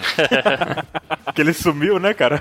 É. Ô, gente, só posso fazer um- uma observação aqui? É que só deixa eu lembrar aqui a gente que, pra ser chamado de supernova, só são os novatos que chegam a Sabaody com uma recompensa de 100 milhões ou mais, né? Se depois disso, como o SOP, ele depois que de Dressrosa, ele tá com uma recompensa maior que isso, mas ele não é considerado um supernova a mais, porque ele ganhou essa recompensa depois de Sabaody, depois que ele foi pro Novo Mundo. É só pra gente lembrar disso pra não ter dúvida pra galera. É, Diz a lenda que um ano ou dois anos antes do Ruff chegar era o Candish, não é isso? Tavandish Um ano antes. é um ano antes, não é? Um ano. Um ano depois ou dois anos foi o Bartolomeu. O Bartolomeu foi dois anos. E o Caribou também. Eles conseguiram chegar com mais de 100. Outra geração, né? Outra geração. Só quem chega ali. Será que teve mais uma geração antes do. Possível. No primeiro ano do, do time skip? Isso. Talvez. Será que teve alguma coisa assim? A gente não tá sabendo, né? Não, não foi falado nada. É, talvez tenha, né? Talvez vá revelar pra frente. Mas é possível. Ok. E assim, é possível que essas recompensas sejam canceladas? Sim!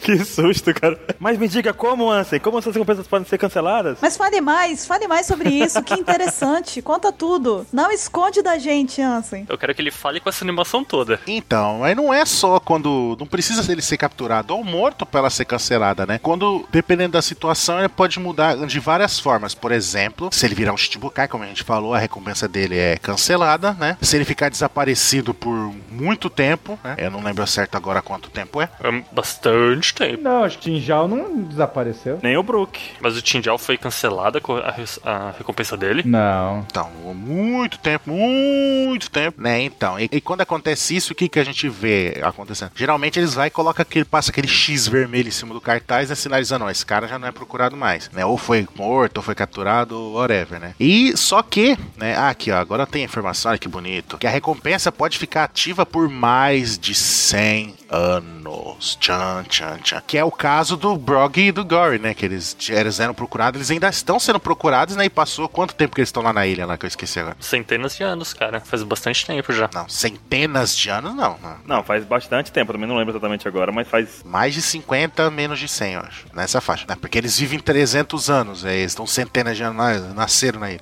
Não se sabe quantos anos ele tem. Foram muito novos lá. É, eles, foram- eles viraram pirata com 7 anos de idade, aí foram pra lá, estão 200 anos lutando, é isso. Ah, Mas se eles foram pra lá com 100 anos e se eles estão lá há mais 100 anos, já tem centena de anos que eles estão lá. Não, tem uma, ce- uma centena de anos. Eles estão 100 anos. Lá. Aí, ó. Uma centena, não centenas. Ah, mas aí o problema é o S. Não, não, não, não. Mas peraí. Se é 100 e 1, já é centenas. É centenas. É, obrigada, Tori. Peguei a pipoca. Obrigada. Peguei a pipoca. Ótimo, que bom, que bom.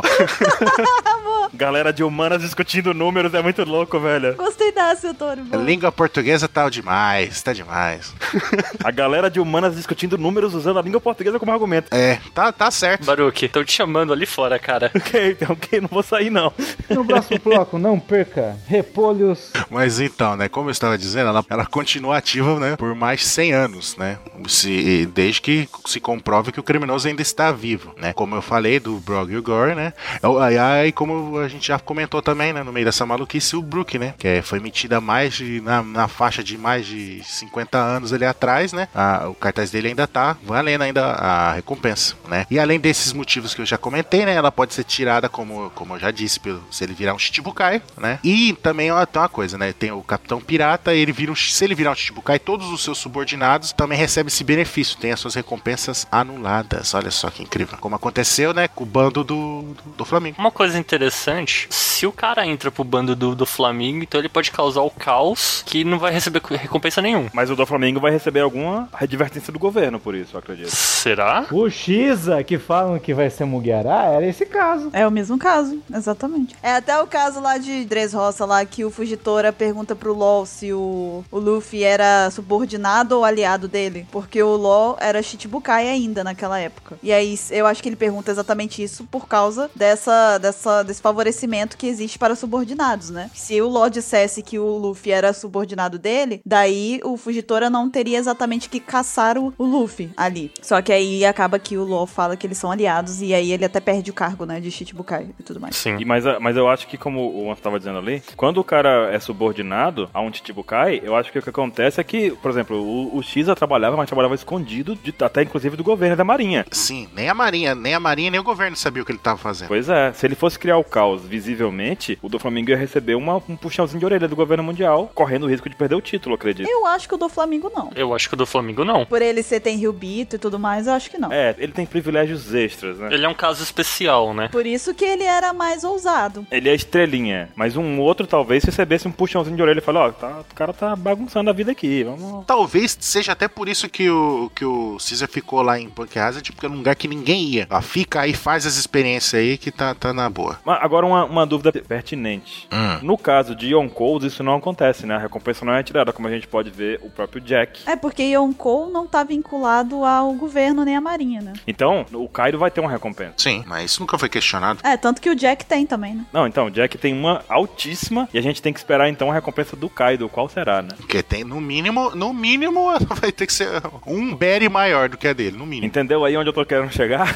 que vai ser um valor, tipo, não sei. É o que eu tô apostando, eu tô apostando que ela vai ser tipo quatro vezes mais. A gente pode ter uma base disso com a Big Mom agora, né? É, quando finalmente a gente descobrir a recompensa dela, a gente vai ter a noção da do Kaido. É verdade. Exato. A gente pode ter uma base pros Yonkous. Tipo, vê, eu acho que a recompensa do Kaido é da Big Mom mais o Jack, assim, sei lá. Eu não consigo mensurar, velho, porque já passa de um. Já fica num patamar que já não, não dá mais pra pensar, que já fica louco. Né, E a recompensa também ela pode ser removida por outro, por outra coisa. Por exemplo, como aconteceu com o Django, né? Ele ajudou lá, tudo a coisa, se entregou, aí teve um julgamento, ele foi absolvido, né? Aí retiraram a recompensa dele e nessa ele entrou na, pra Marinha, né? As- como- Sob o comando da Rina, né? A que fala sempre dela em terceira pessoa. E por sinal, a gente tem um cast que a gente comenta sobre essa história de capa aí que mostra o que, que aconteceu com o Django e tudo, né? E esse é outro exemplo, né? Também, o que, que pode acontecer se, por exemplo, se um criminoso acaba virando escravo? Aí, no período que ele foi escravo, a recompensa dele é, é- é travada ali, anulada, né? Aí, quando acaba esse período de escravidão ali. Se ele fugir, né? Porque não acaba nunca.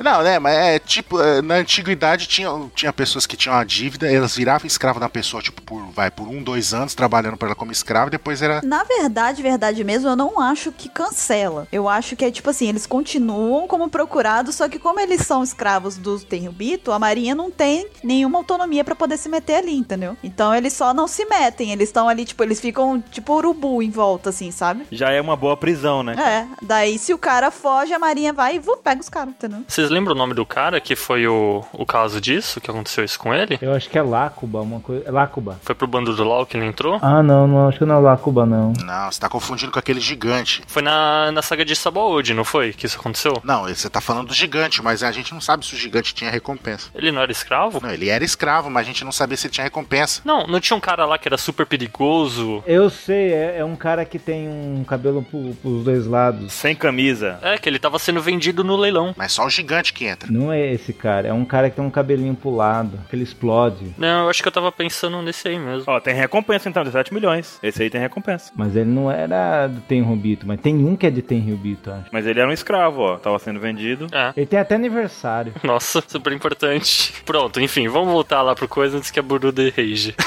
A barrinha já tá cheia, já, tá ligado? Então, Mr. 27, Ah, eu de novo? e quantas recompensas falsas? De acordo com o Belmel, eu sabia onde tava. Parabéns pra mim. Alguns piratas são conhecidos por criarem recompensas falsas no passado para intimidar outras pessoas. Embora essas falsificações fossem rapidamente descobertas. É, isso porque os caras faziam lá cartaz, botavam um número absurdo na recompensa e os outros vinham pra poder lutar contra eles, ou o caçador de, de recompensa vinha pra poder capturar e via que o cara era um bosta, né? Tipo, Não era nada do que tava na recompensa, praticamente. né? Tipo o Bellamy. o próprio Belmel. Não, era o. Tem o nome o cara lá. Tinha outro cara lá. O, o próprio Demalu Black lá falsificou a, a recompensa dele, o, o que é o, o Luffy falso. Ele falsificou a identidade. Eu acho que ele falsificou a recompensa também. Não, mas eu acho que é um modo de falsificar a recompensa, cara. Porque ele modificou tudo, ele modificou a foto e tudo mais. Ele fez de conta que era quem não era. Que ele era outra pessoa. Já que o Ruffy não aparece há dois anos, por que não? Por que não? O Luffy foi lá, comeu, comeu, comeu muita batata, ficou Então, pronto. Você ainda está na piada. Ele não desiste. É, e por falar em cartazes, né? Como é que é feita essa identificação nos cartazes de procurado? Um criminoso normalmente fica conhecido pelo seu cartaz mesmo. Esses cartazes são distribuídos pelo mundo em jornais e estabelecimentos. Os marinheiros têm cópia desses cartazes nos navios e nas suas bases para identificação rápida. E os castor- caçadores de Os recompensa castores. Os castores de recompensa Castores do Ettore. Os castores vão lá, continua aí.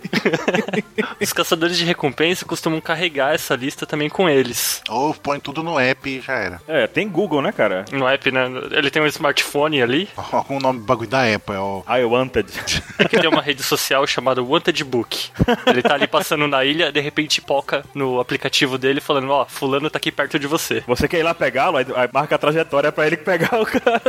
Podia- eles podiam fazer um, um aplicativo no estilo do Instagram, na verdade, né? Dos Wanted. Tipo, a pessoa vai rolando assim a timeline e só vai aparecendo os cartazes. A pessoa vai dando curtidazinha. Justo. Fala de novo Instagram, Buru, eu gostei. Instagram. Olha, nossa, que hack. Olha isso. Qual o nome daquele aplicativo que você cria casalzinho assim? Como é o nome daquele aplicativo que eu esqueci o nome agora? É. Podia ser tipo Tinder, né? Aí o cara rola assim pra um lado e ele dá match. Aí ele dá crush lá, dá crunch. Você quer capturar ou você quer pegar o procurado? Daí Parece o Duval piscando. Fi- Olha só, você marca seu perfil, tá lá, sua habilidade. Aí tá- você bota lá, qual foi a última recompensa que você pegou? Aí você bota lá, que diz 15 milhões. Aí você bota onde você está, aí você bota lá, qual a área de atuação? Aí você bota West Blue. Podia fazer um, é um aplicativo que, tipo, você caça o procurado. Cara, eu vou fazer esse aplicativo, vou ficar rico. Tipo, você caça o procurado ou você arranja um namorado, por exemplo. Tipo, você fala, você quer pegar o procurado ou você quer caçar o procurado? Aí se der match, você acaba arranjando aí um pretendente também, né? É, você tem que, ó, por exemplo, né? Agora que vocês falaram, imagina o Tinder do Durval, cara. Nossa, cara. Ele dando a piscadinha. Isso aconteceu com o goleiro Bruno. É o que, rapaz? Nada. Eu acho que eu entendi a referência, mas eu não queria. Mr. 27 vai fazer a caminhada da vergonha. sabe o limite. The Walk of Shame, vai. Mas esse aplicativo faria sucesso, hein? Já pensou? A galera ia capturar, ia pegar mais recompensas do que nunca. Ia ser tipo o Uber das recompensas de One Piece, tá vendo? Não, aí apareceu o governo mundial quebrando tudo, né, se fosse o Uber. Mas a gente pagava uma licençazinha pro governo mundial, uma porcentagem. Ah, aí já era, aí, aí, aí funciona. Não, não, não, não. Imagina o Zoro com um aplicativo desse. Fulano está na ilha mesmo que você. Ele vai parar na ilha seguinte. Aí ele para em Laftel. Ah, o Zoro, no caso, precisaria do Waze, na verdade, né? Mas não funciona esse negócio de Waze. Ele fala, vira à esquerda e a gente sempre vai pra direita. Não, você que vai errado. não, você vai. Então, acho que o problema, no caso, Não. né, tá sendo em quem tá usando. A gente não, você. Então, com o Zoro não seria diferente. A vida, cara. Fala assim, vai vira à esquerda. Você vai lá, direita. Mas enfim, a parte mais importante do cartaz é a foto do cara. Normalmente é usada a foto do criminoso, porém na ausência de uma foto, um artista faz o desenho, usando a referência do local, tipo do Sanji, aquilo bizarro que aconteceu com ele. E novos cartazes de procurado pode ser emitido para atualizar a foto do cara. No caso, mudanças drásticas, por exemplo, com a Robin que aconteceu com ela. Ah, mudou de cor, né? É, É, mudou de cor. Perdeu o bronzeado, né? Ficou aquele tempo no gelo lá. Já... É, não, não viu o sol por muito tempo. Acabou com a vitamina D dela, coitada. Báltigo. Ah, terra branca. É. Então, mas uma parte bem legal é que o- os marinheiros dão aos procurados, ah, aos principais, né, os piratas mais bolados, dão apelidos ou alcunhas pra eles, entendeu? Normalmente descrevem as aparências, tipo o Frank, o Cyborg, ah, ou suas funções, com- como a da Nami, a Gatuna. Normalmente é usado também pra a forma popular como ele é conhecido, tipo o Luffy do Chapéu de Palha. Esses apelidos ou alcunhas são impressos nos cartazes junto com a sua recompensa. É, como todos os, os supernovas, né, da pior geração. Todos têm? Todos têm. Todos têm. Qual dor hoje? Só o Kid que é o mais bosta, que é capitão. Até os representantes agora têm. Qual dor hoje? É o monge. E o da Bonnie? A devoradora. Ah, não sabia. Devoradora de mundos. Ah. Eita porra! É o Tarrasque agora. E olha, e importante, a Bona é do Salt Blue. Então ela não tem nada a ver com a Big Mom. Ó, E o sistema de recompensas também tem um que aconteceu por estrelas. Ele aconteceu em Dressrosa. Só lá, avisando que foi só lá. Só lá. Só vale pra aquela região ali, tipo... Onde foi, Mr. 27? o quê? Tu, tu, tu. Não foi possível completar a sua chamada. O do Flamengo colocou recompensa para os 12 inimigos que estavam lá presos na gaiola. E aí, em dif- diferente do que é feito pelo governo mundial, Que é o nome do golpe dele, tá? Não, não era uma gaiola em si, né? é, era uma gaiola de fios de. Isso. E os que o Zoro não sabe cortar. E aí o que acontece? Que o Flamengo criou um sistema de recompensa próprio lá no meio do calor da batalha, em que deu 100 milhões por estrela. E cada estrela, cada pessoa tinha um número X de estrela até 5. No caso, a gente viu que ele colocou como recompensa na gaiola é, a Rebeca, a Robin, o Kinemon, a Viola e o Frank com uma estrela, valendo 100 milhões então. Esse era o nível de, de caos que eles eram, de periculosidade deles ali no momento, de acordo com o da Flamingo, né? Segundo do Flamengo. É, porque na verdade essas recompensas elas eram tidas como base de pessoas que, fiz- que representavam ameaças ao do Flamingo ou que também foram capazes de irritá-lo mais. Tipo, foi aqueles que mais conseguiram tirar ele do sério também. É, agentes do caos, né, cara? Por exemplo, aí na uma estrela, né? Quem que era perigo pra ele? A Rebeca e a Viola, por serem eh, as eh, verdadeiros ali descendentes ali da família real, né? Poderia Uhum. ter a revolução por causa disso. O Frank e a Robin por causa que eles eram do bando do Luffy. E tava na fábrica também o Frank, não era? Então ele tava ali perigoso na situação, na posição que ele estava. E duas estrelas, a gente tem o Kyrus e o Zoro, muito muito justo, é. Não, não, cara, acabou aí. Colocou o Zoro no mesmo pé do Kyrus. Pronto, terminei meu comentário. É o hétero dos meus. Mas o Kyrus só deu uma porrada, mas ao mesmo tempo o Kyrus tinha toda a importância pra Rebeca de novo, sabe? Tipo, como o herói do Coliseu que voltou e as pessoas lembraram dele. Tinha muita questão envolvida no Kyrus aí, né? E o Zoro porque eu ia mediar, então, três estrelas. O Zoro porque porque porque ele derrotou o Pika. O Zoro, porque imediatamente foi lá tentar parar a gaiola. Justo, olha, perfeito. Não, não conseguiu, mas tá tudo bem. Mas o importante é que ele foi imediatamente. Ele tentou imediatamente, foi. Então, que- você tá dizendo, Baruque, que o Zoro e o Shanks estão no mesmo patamar porque não faz nada? Exato. Pam, pam, pam. Mas tem três estrelas também, que foi o Sabo, o Luffy, o Lau e o Rei Riku. Justificaram também, né, que o Sabo criou o caos lá no torneio, o Luffy criando o caos diretamente com o Doflamingo, o Lau também de dupla. É os mais perigosos, né? E o Rei Riku, que não podia voltar ao comando de jeito nenhum, então ele tinha que valer muito, né? Exatamente, o Lau e o Luffy que eram os cabeças dessa maluquice e o Sabo por ser o número dois dos revolucionários. É, e porque criou o caos lá no Coliseu, quebrou tudo, lutou contra a galera lá e tal. É, e ele pegou a Mera Mera no Mi também, né? Pois é, ainda, ainda pegou a Mera Mera, cara. Só uma observação, eu teria colocado o Salvo com quatro estrelas. Eu também, Ettore. Eu, eu acho que o caos que ele causou no Coliseu daria quatro estrelas pra ele. Mas enfim, não fui eu que da- não tenho toda essa grana, então.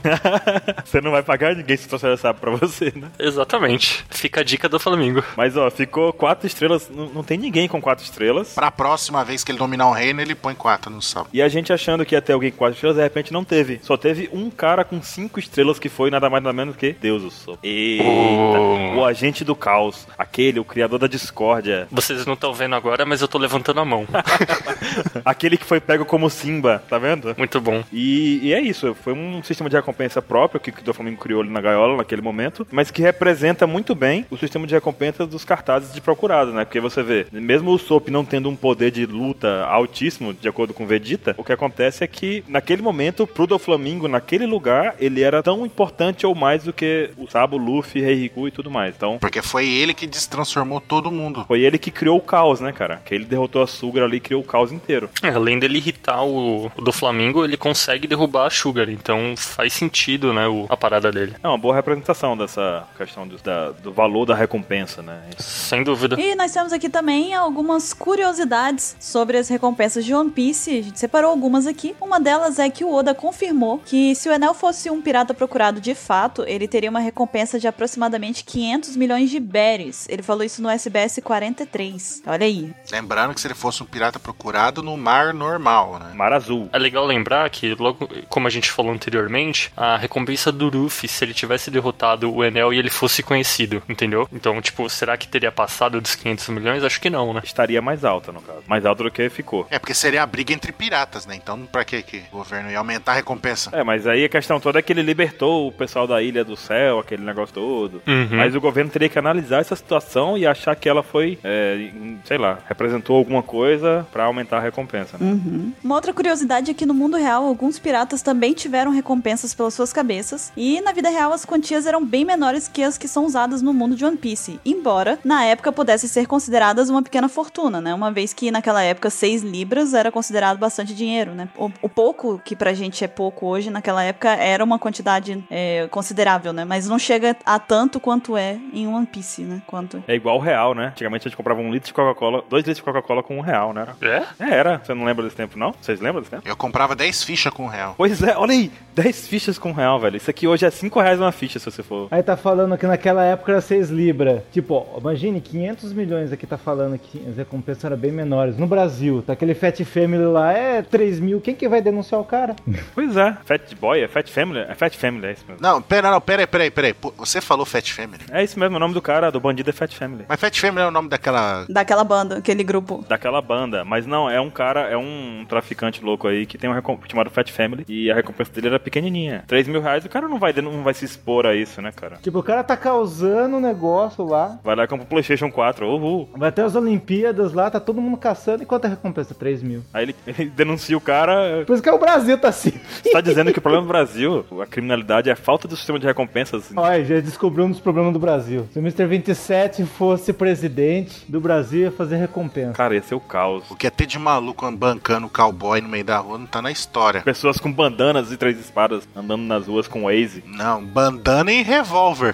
Se o cara tivesse recompensa do Ruf lá, 500 milhões, tava nego entregando o morro inteiro. é verdade. Entregava até o cara que ia pagar a recompensa.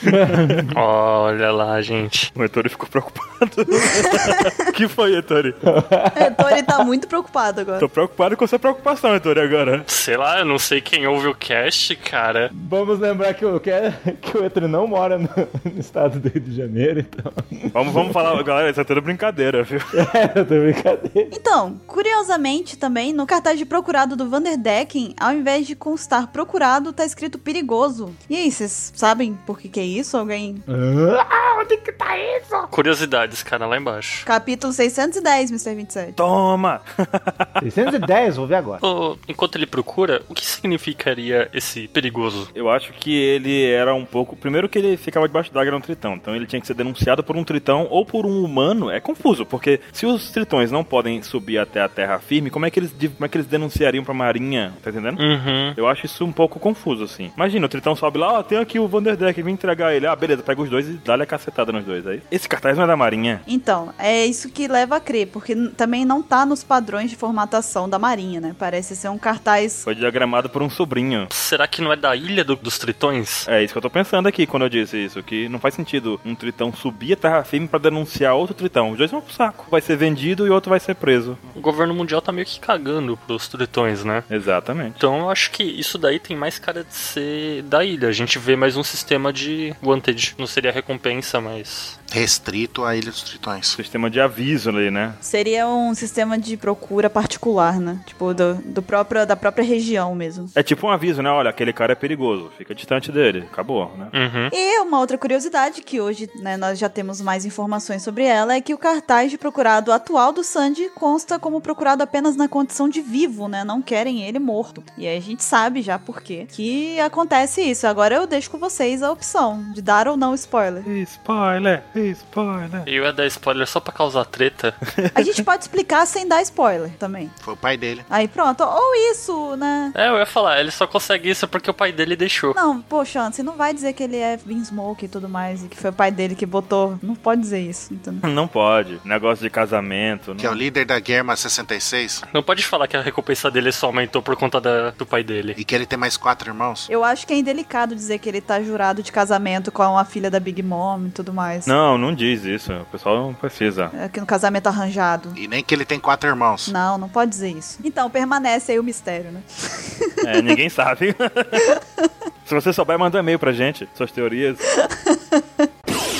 Pois então, chegamos ao momento que Mr. 27 provavelmente está ansiando desde o começo do podcast. Vocês estão falando comigo? que é o momento em que nós vamos debater aqui sobre o top 20 recompensas de One Piece. São as 20 recompensas, as 20 maiores recompensas que nós temos ciência até então, que foram mostradas no mangá e no anime. Então, Ah, chegou a nossa parte! Uhul! vamos começando então, Ansem. Vamos começar de trás pra frente. Na vigésima posição temos Sanji Vinsmoke, que tem quatro irmãos. O pai dele mudou a recompensa dele e vai casar com a filha da Big Mom.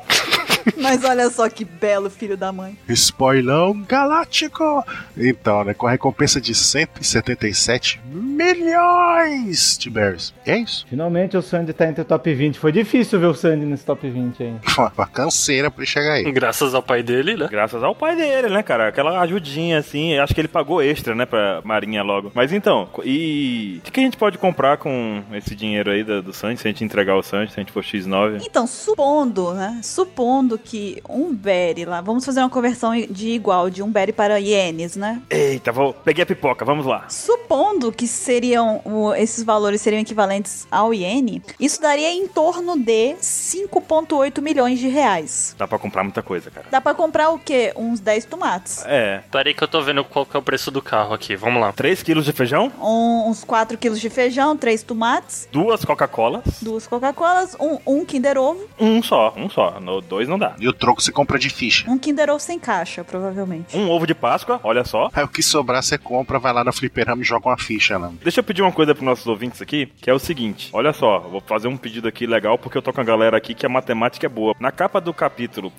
476, tem uma plaquinha lá em que um- um- uma tartaruga vende um repolho pro Sanji. Não é uma tartaruga, não. É um... Qual é o nome? Calango. Camaleão. Camaleão. E ela vende um, um repolho pro Sanji. O valor do repolho, aparentemente, é 150 berries. Aí, o desafio não. O pedido que eu tenho a vocês é o seguinte, ouvintes. Quanto custa um repolho, que eu não como repolho, essas coisas saudáveis não são legais, mas quanto custa um repolho e a gente fazer a conversão aí. Quanto cu- 150 berries vale quanto no- no- em reais, de verdade mesmo? Quanto vale 150? Quanto vale o repolho? E aí vocês convertem aí e diz pra gente, digam pra gente quanto custa então um milhão de berries em reais. Eu entendi patavina pra fazer a conta. Eu entendi, eu entendi. É por isso que eu tô pedindo pros ouvintes, tá entendendo? Ah, pra fazerem pra mim? Pra eles fazerem e mandar por e-mail. Manda pra contato arroba onepcx.com.br. Quem tá na 19 posição, Mr. 27? Está ele, um- o Coribou, irmão do Caribou. Quanto ele vale? Ele vale 190 milhões. Que legal! Alcunha, espalhador de sangue. É o cara que tem o que tem na cabeça um calango. Um calango, uma iguana. Cara, essas recompensas são muito altas. Se for botar em reais aí, fazendo aquela conversão de ienes, daria 6 milhões? E 200 mil. É tipo ganhar na Mega Sena, né? Aí já dá pra comprar dois Kinder Ovo. Peraí, vocês estão fazendo as contas ainda? Não tá lá na frente, no caso, tá ali na pauta já.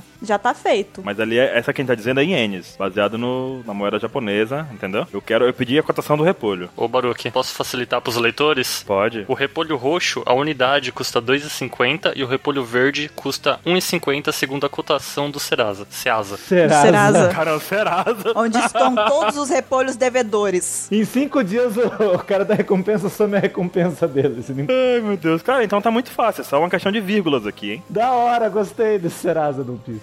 E também varia, tá? O repolho verde pequeno é 1,50. É vender no mercadão municipal o nome dele sujo.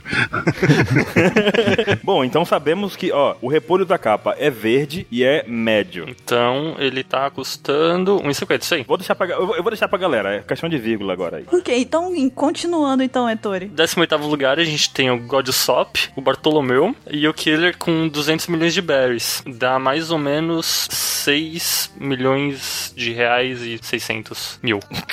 Eu percebi que você foi bugando aos poucos, né? É, eu buguei no meio do Eu caminho. percebi. É, é que minha cabeça viu o ponto ali e de repente virou de cabeça, tipo, virou ao contrário, ficou invertido e... Cabeça invertida 9.9 no caso. É, cara, deu muito problema ali. E ninguém percebeu um negócio, né? O que é? Ninguém percebeu na última vinheta, mas tá lá, ó, a recompensa do Bartolomeu tá oficializando que ele tem 200. Então, fizemos certinho essa conta aí. Ah, porque conta aí o que aconteceu sobre isso. Tem que explicar. Tem uma coisa lendária que a gente sempre colocava no quadro amarelo e ninguém lia. Pois l- diga aí, diga aí pra galera o que, que acontece. Agora eles vão ouvir. Que falava que o Bartolomeu era 150. Mas quando acabou Dressrosa, quando aconteceu o incidente em Dressrosa, todos que estavam aliados ao Ruff tiveram suas recompensas aumentadas em 50 milhões. Hum, E o Bartolomeu ele tinha feito esse cartaz de 200 milhões e todo mundo falava, ah, isso é mentira, que não sei o que, tá errado. Tá errado, nunca disse isso. Chupa. Daí agora o Anonimo apareceu, bem que agora temos que trocar o cartaz do Bartolomeu, que ele tá com o dedo no nariz. É porque aquele lá foi o que. Não, ainda quiser imi- ele tá imitando o Ruff, né? Porque no primeiro cartaz de procurada, o Ruff tá, co- tá com o dedo no nariz também. Um dedinho no nariz, é verdade. E Ele tá fazendo, e é 200 milhões. Então tá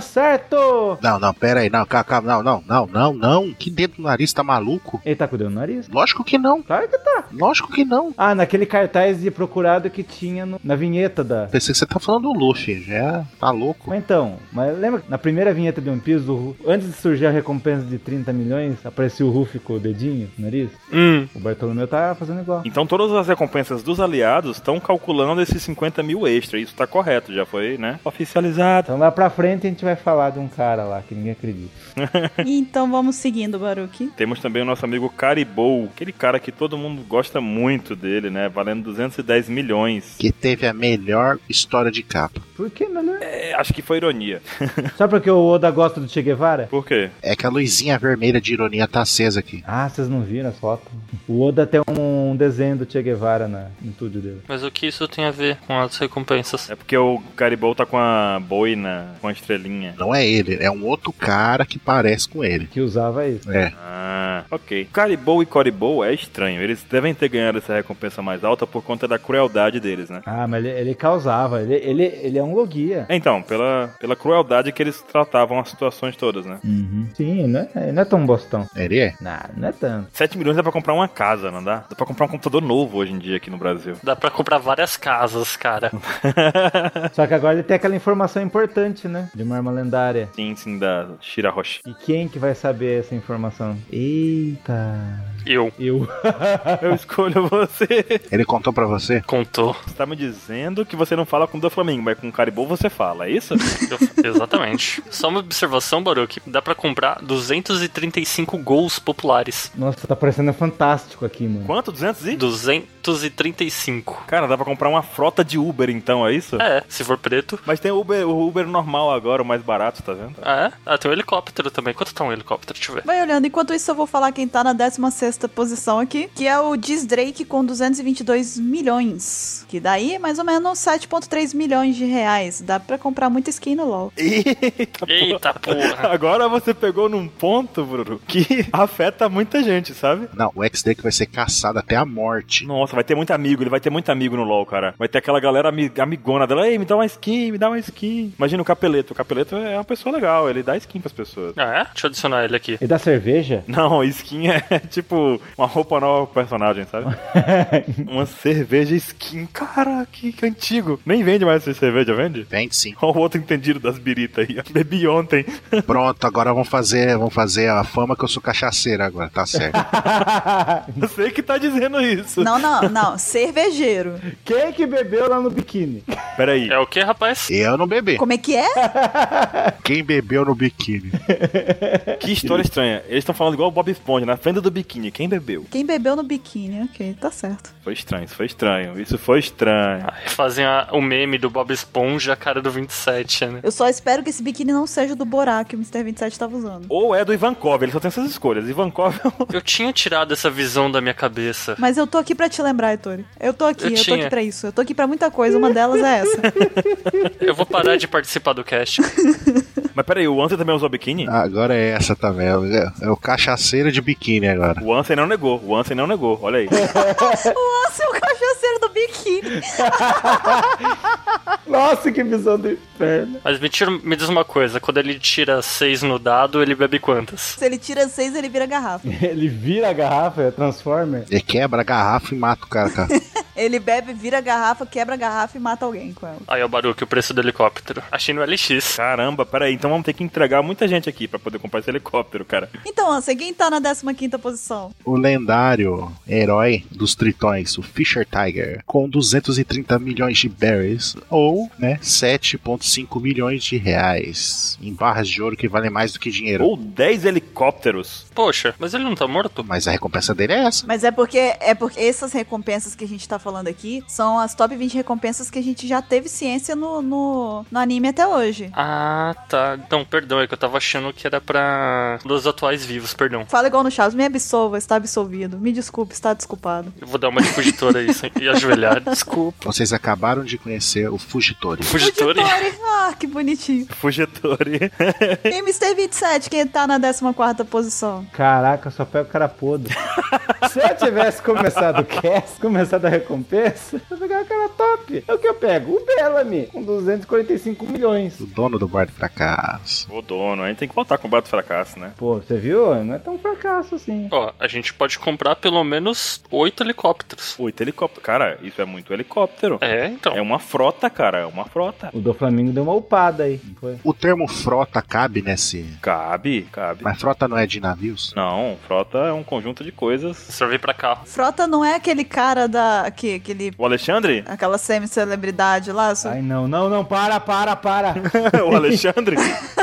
Lembre-se da nossa ouvinte de 6 anos. Peraí, peraí, peraí. Eu só vou deixar uma frase. Qual é o negócio? 6 anos de idade a faixa etária. Então, Etori, vamos, vamos, né? Pelo amor de Deus, vamos. Então quer dizer que o Bellamy também subiu 50 milhões? Hum. Não. Ih, caralho. Foi. Subiu, porque ele tá. fugi- Quem saiu de Dress Rosa. Ele- Então tá, tá bom. Ah, enfim, o 13 terceiro é o Bartolomeu Kuma com 296 milhões de berries. Dá aproximadamente 9 milhões e 700 reais. Olha, eu vou dizer que o termo frota tá correto, hein, Anten? Qualquer veículo ou pertencente a uma pessoa física ou a mesma pessoa física ou jurídica, olha aí. Ok.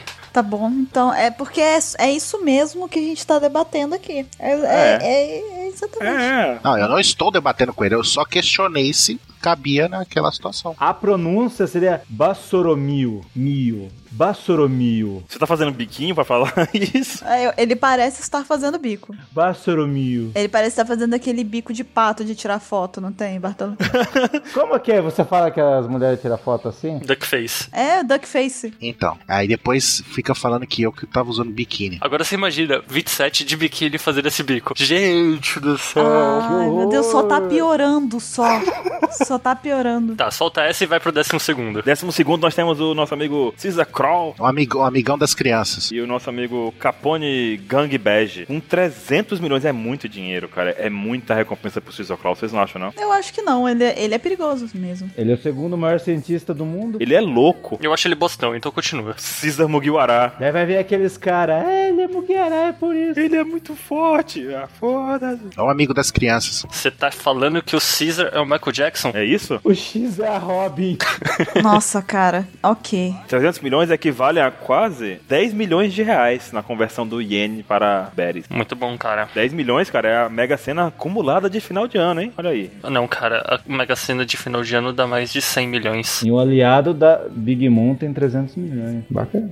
Oh, spoiler! Ah, porque falar que o Sandy é um Vinsmoke, que o pai dele que falou pra poder ele ficar com o negócio vivo no cartaz, que ele vai casar com a filha da Big Mom e tudo mais, não foi spoiler suficiente já, não. Não, não, é tranquilo, isso aí é tranquilo. Seria spoiler se a gente falasse que o Capone agora é subordinado a Big Mom. Hum, E atirou nas costas do, do Pecons. Aí seria spoiler. É verdade. É, isso tudo é muito subjetivo, esse negócio de spoiler é muito subjetivo, sabe? Então tá, é na 11 posição a gente tem o Rorono Azoro, Gecko Moria e Basil Hawkins, com 320 milhões de berries, mais ou menos 10,5 milhões de reais. Temos um, um imediato Shichibukai e um Capitão Pirata, olha só. Ó, o Zoro não tá nem no top 10. É triste isso, hein, cara. Mas ó, o Sainz tá no top 20, hein? Fica, fica a dica aí. não importa, ele tava no mesmo patamar do, do Kyros, cara. Então, assim, o décimo. Chegamos ao top 10, então, né? Vamos lá. Tadã. No top 10 temos dois também, olha só que incrível. Temos o Pecons, que levou um tiro do Capone.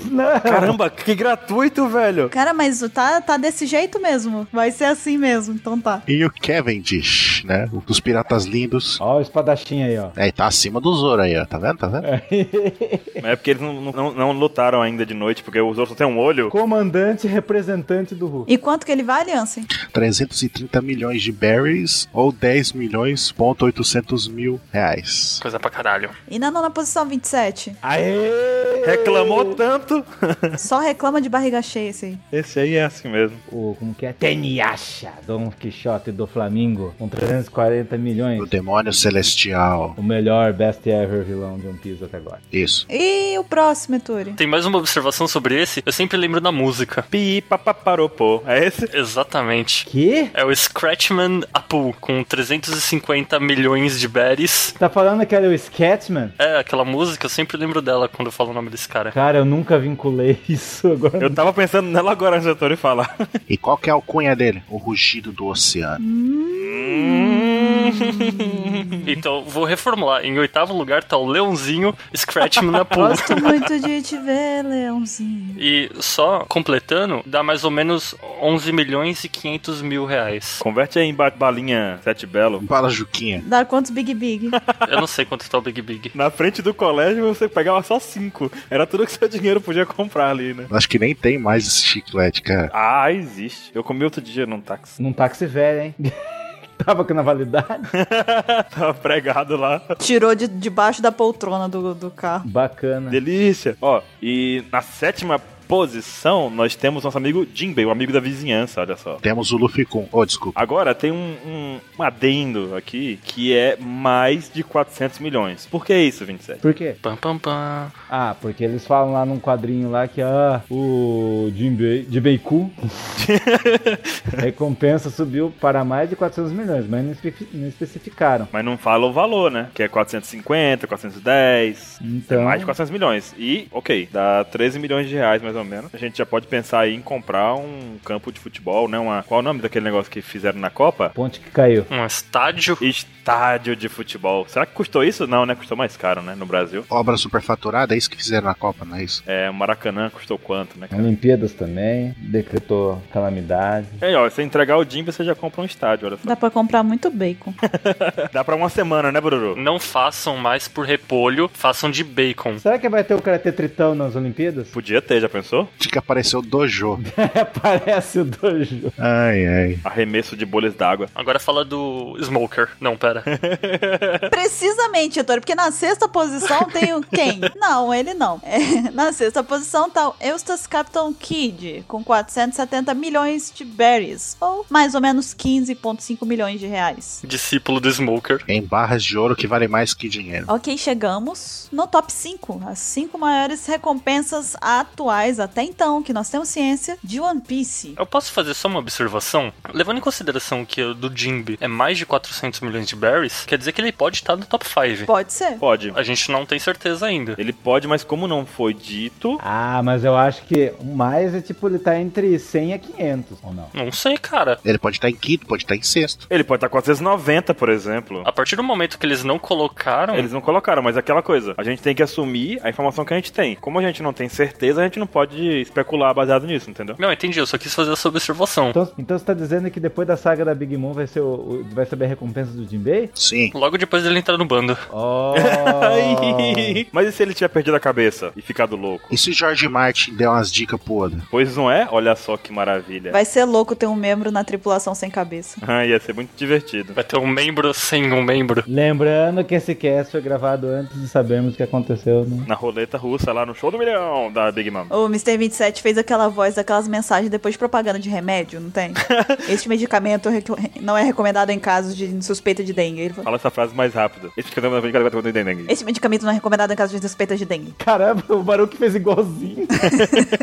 Nossa, Soru. Então, assim, vamos pro top 5. E em quinto lugar nós temos o, né, o suposto, né? Já mais um spoiler aí, o suposto filho do Barba Branca, Edward Weevil, com 480 milhões de Barry, mais ou menos 15,8 milhões de reais. Ele já saiu no anime? Não. Na abertura nova só. Ele tá como sombra, depois ele vai aparecer. É, ele tá matando todos os caras do, do, do Barba Branca. Caramba, ele tá livre hoje. O que foi que aconteceu? O que, que o Ansem... O que foi que fizeram com o Ansem pra ele ficar com esse espírito assim, hein? Eu falei, e- a partir de hoje ele criou o golpe, o Foilão Galáctico.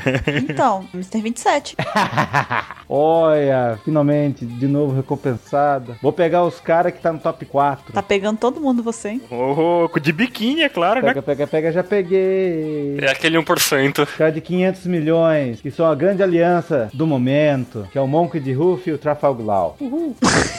Era isso! É isso aí, ele fez toda essa pose. Caramba, eu não acredito que você terminou por aí. Era isso. Eu tô processando ainda. É sério, ele tava fazendo até sotaque pra falar isso. Saiu um uhul, xoxo, broxante. Ainda não foi nem um uhul empolgado, né? Uhul. Uhul. Ambos são Ds, caras que causam. Olha só. Vamos trazer a Tempestade. Tempestade aparece a do X-Men lá. Tempestade. no colo, né? Assim, carregando ela. Putz! E na terceira posição, é Ettore? Na terceira opção, a gente tem o português de Ace. Portugas. Português. Fale com sotaque, Ettore. Portugas de Ais. Como? De Ice? Porque assim, É, assim que o nosso amigo de Portugal fala. Ice. português de Ice, com 550 milhões de berries, dá aproximadamente 18 milhões e 100 mil reais. Eu acho muito superestimado, mas tudo bem. E aí temos outra recompensa que tem um valor, assim como a do Jinbe, que é mais de 400 milhões. Nós temos a do Don Tinjal, que foi dito como mais de 550 milhões. Bah, ho, ho, ho, ho. Então ele fica... Ele tava aí, na espreita. Ele tava quietinho só, esperando pelo momento de tocaia, tá vendo? Então, baseado nessa informação, a gente pode dizer que ele tem uma recompensa maior que a do Ace, já que era maior do que a do Ace. Mais de, 200 mais de 550. Podia ser 501. Don Xinjiao, cara, quer dizer que o Luffy lutou contra um cara da, recom- da segunda recompensa mais alta já citada. Sim. Aí vai chegar a galera e falar assim pra gente: Ah, mas o Dragon não foi mostrado a recompensa. A gente sabe que não foi mostrado que a recompensa deve ser mais alta. Por isso que ele não tá aqui, né? Da mesma forma que Gold Roger também não está aqui, né? E não é igual que Kaido, Big Mom, Chunks. Exatamente. O, essa do Tinjal, tipo, não vai chegar a 560, né? Vai, pode chegar. Chegaria a passar. Pode chegar, a gente não sabe. Pode ser até 599. É, ou 551, ou 550,5. E a bola de ouro? E em primeiro lugar, até então, a maior recompensa que nós temos conhecimento é do Jack da Seca. Ele tem um bilhão, né? É o valor da sua recompensa aí. Fala com a voz do Silvio Santos. Um bilhão de reais. Isso daí dá mais ou menos 33 milhões de reais. Isso daí dá, é, você ganha 33 vezes no show do milhão. Nossa Tem senhora. barras de ouro que valem mais do que dinheiro. Uma vez na Mega Sena, acho que é mais fácil. Cara, eu respeito ele, não vou colocar ele no bar do fra- do fracasso, não. ah, mas eu acho que ele não é fracassado, ele tá vivo, ele. Ele é meio tritão. A gente pode deixar, porque a gente sabe que o Bar do Fracasso tá pra voltar, né? Aqui pro Apex Cash. Então a gente pode deixar pra debater a respeito da pertinência do Jack no Bar do Fracasso num futuro Apex Cash. Se o Jack foi só tomar uma birita lá, né? Ele tomou só uma biritinha e foi embora, talvez. né? É como diz aquela frase que há muito tempo eu não digo aqui, né? Isso é assunto pra um outro Apex Cash. Como é que vocês querem colocar o cara que tomou a trombada do Zou, não morreu, tá respirando debaixo d'água, ele é um tritão, né? Derrotou o Inuarashi e o Nekomamushi. Tô dando spoiler. É, eu vi, tá muito gratuito. Não, é que tem um camarada nosso, vlogger, o Dios, ele fala que ele tá na tripulação do, das 100 derrotas, não é 100 feras. Ah, mas tá aquela história, eles tão, estão perdendo, mas a missão deles também não é fácil. O cara quer parar Zou. Cara, Zou é grande, é um bicho vivo, é tipo. Ele ia parar, né? Só uma observação, gente. Não vai rolar, tipo, ele sair ganhando tudo agora, porque não é a saga do momento, né? Tipo, não tem sentido ele botar o cara pirou Que isso? Olha só, deixa eu só te lembrar, é que tem gente que escuta o cast que tem seis anos. Ninguém nunca vai saber o que o Ettore disse, é isso? Ele só colocar um cara, tipo, causando muito e vencendo todo mundo logo de cara, principalmente do bando, né? Derrotando os low afins, porque não tá na saga dele. Vai ser a próxima coisa. Eu acho que ele vai chegar já destruindo quando voltar. Eu não vejo ele no bar do fracasso. Ele só se equivocou. E aquela coisa, Ettore, ele falhou na missão dele, mas a missão dele não era uma missão fácil. Se você chegar pra pessoa e falar assim, ó, derruba Zou ali. Mas ele ia derrubar. Ele ia, eu tô dizendo, mas ele fracassou, porque eu levou uma trombada lá e caiu. Não, mas só uma observação, a missão dele não era derrubar a Zou, era capturar o, o ninja, entendeu? Ele quis derrubar a Zou porque ele se achou fodão. Pois é, é o que eu tô dizendo, ele se propôs a um negócio, ele não conseguiu, mas ao mesmo tempo Se não fosse o Momonosuke Stark lá, não ia conseguir. ele ia conseguir. É O Monosuke Stark. Nossa, é o Org. Vocês entenderam o que ele tá falando aqui? Entendi, eu entendi, eu entendi. Eu vou fazer de conta aqui, né? Prosseguindo. Mas então, tem que levar em consideração que o Jack também tem outro fator que a gente até tava discutindo isso recentemente, que saiu informação que umas outras cartas do Oda, não é? E Isso porque o Jack é uma das três calamidades do Kaido. Logo nós temos o que saiu numa foto que tinha Jack, Queen e King. Hum. Ó, tudo cama, hein? Tudo que rapaz. tem cama Jack? As camas do Kaido. King size, né? Queen size e Jack size. Ô, Jack Size. que tamanho é esse? Eu não sei não. É Jack Size é solteiro, forever alone. É Solteiro. a minha. E dá quantos gol mil com a recompensa do Jack? Ih, caralho. Bugou. Dá. Nossa, coisa pra caralho. Dá 1064 gols. Caramba! O quadradinho. É, não, não, não, não quadradinho. Esse novo modelo, só que popular, 1.0. Saiu é uma notícia de. A primeira exibição do filme do de One Piece vai ser no Hotel Dourado, lá no Emirados Árabes. E eu quero ter dinheiro pra ir lá. Ah, sim, aham. Entrega o Jack lá então. Dá pra ir lá ou não dá? Se entregar o Jack, talvez você consiga ir sozinho, né? Sozinho? Não dá pra levar a turma do OPEX? Não, não vai dar, cara. Só tem que vencer o Jack antes. E vai estar o Oda lá. É, Agora mesmo que você não entra. É, Você vai conseguir muito chegar perto dele. Você vai ficar na porta, 27. Vou, vou tirar foto, vou spoiler pra todo mundo, vou me prender. Sabe o que, que você faz? Sabe o que- Olha aí, a gente se candidata hoje a ser algum funcionário do hotel, tá vendo? ó? Bota bururu pra dançar lá. Não, põe de imprensa, Baruque. Cadastro de imprensa. Vamos todos entrar como imprensa. Essa é uma coisa boa. Por que, que a gente não se candidata aí lá a fazer um- uma cobertura do evento? ó? Bacana. Vamos fazer isso agora, deixa eu ver aqui. Perfeito. Fazer isso agora. Só uma observação, vamos lá, brincando aqui no Booking, quer ver? Mostrar preços. Caramba, você vai procurar? Ele procurou no book. Ah, vamos lá, vamos lá, vamos lá, vai, Tem Arthur. isso aí? É Emirados Palace é o nome do lugar. Visualizar preço. Procura aquele quarto com ar-condicionado, com ventilador, Heitor. Não, não tem. Não, já que vai, vai com luxo. Não, não. Essa opção de ventilador não tem lá. Só uma coisa, Emirates Palace Hotel Aí, ó. Oh, sai 3.299, dá pra você ir. dá pra ir, galera, vamos todo mundo então. Vamos fazer, vamos fazer uma excursão. Estadia de 4 dias. Vamos passar sete, que é pra gente não causar confusão. Vamos fretar um ônibus. Vam- Olha aí, fretar um ônibus, a gente vai daqui pra lá de ônibus. Aceita bilhete único? Acho que não. Então não dá pra mim. O 27 paga, ele disse que vai pegar o Jack. Ô, Opa! Vai pegar o Jack em que sentido, pelo amor de Deus? Hum. De biquíni, eu não sei. Mas ele falou sobre um biquíni aí, né? só jogar ele na água. É o 27 safadão. Joga ele na água, né? Tá certo. Soluções práticas. E aquele 1% do 27. E vai com um elefante gigante batendo. Só isso. Não, tá tudo certo. Vai lá, Senhor dos Anéis, primeiro passa pelo Senhor dos Anéis, pega um elefante de batalha, né? Aí você vai enfrentar o Jack. E aí, vocês têm mais alguma coisa a dizer a respeito destes 20 Sim. maiores Sim. membros é, responsáveis Sim. aqui? Hum, diga. É. Que a OPEX não considerou personagens fillers, filmes e meio canon, que não tem muita importância. Não colocou, vocês estão falando. Ah, mas falta tanta personagem, falta aquele cozinheiro lá, daquela. Lembra aquele filho de um cozinheiro gigante? Que o Ruff comeu a menininha lá? Como é? É o quê?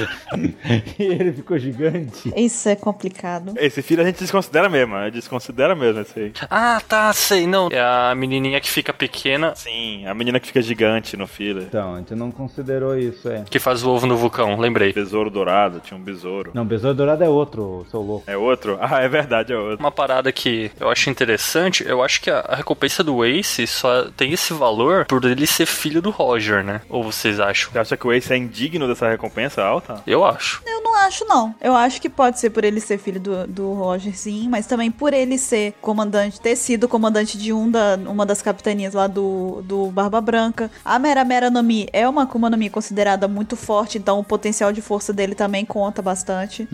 Não, é que eu acho que o lance, do, no caso do Ace, ah, visa aquele negócio do problema que ele pode causar ao governo mundial por ser filho do demônio, né? Como estavam chamando ele. Potencial de. De causar o caos, exato. Sim, mas ele não ficou descoberto como filho do, do Roger só em Marineford? Mas isso foi pro mundo em geral. Mas a Marinha, o governo mundial podia já saber disso, né? Sim, realmente. Mas eu não acho que seja só por isso, sabe? Tanto é que ele ficou escondido desde criança. Não, não, então, só eu não acho que ele seja, tipo, bostão. Não tô falando isso, mas eu acho que é esse valor super alto por conta disso, entendeu? Rolou um pai trocínio igual do Sanji lá. Foi Uma isso? costa quente, né? Exato. Se não tivesse isso, eu colocaria ele por volta dos 400 milhões, entendeu? Eu acho que esse, esse 150 a mais foi esse plus do Roger, sacou? Possível. Ainda mais se a gente levar em consideração que essa recompensa foi antes do time skip. Teve uns anos aí, né? Três anos de diferença pra, pro Luffy chegar a esse patamar, pro Weevil chegar a esse patamar também, né? Que foi até menor, do Weevil 480. Então, é, de fato, deve ter tido um acréscimozinho pelo potencial de caos que ele poderia causar por ser filho do Roger, por ter o D no nome, talvez. Mais alguma coisa? Pessoas, mandem os valores dos repolhos aí pra gente. Mandem o cálculo pronto, por favor. Eu quero saber. A outra coisa é que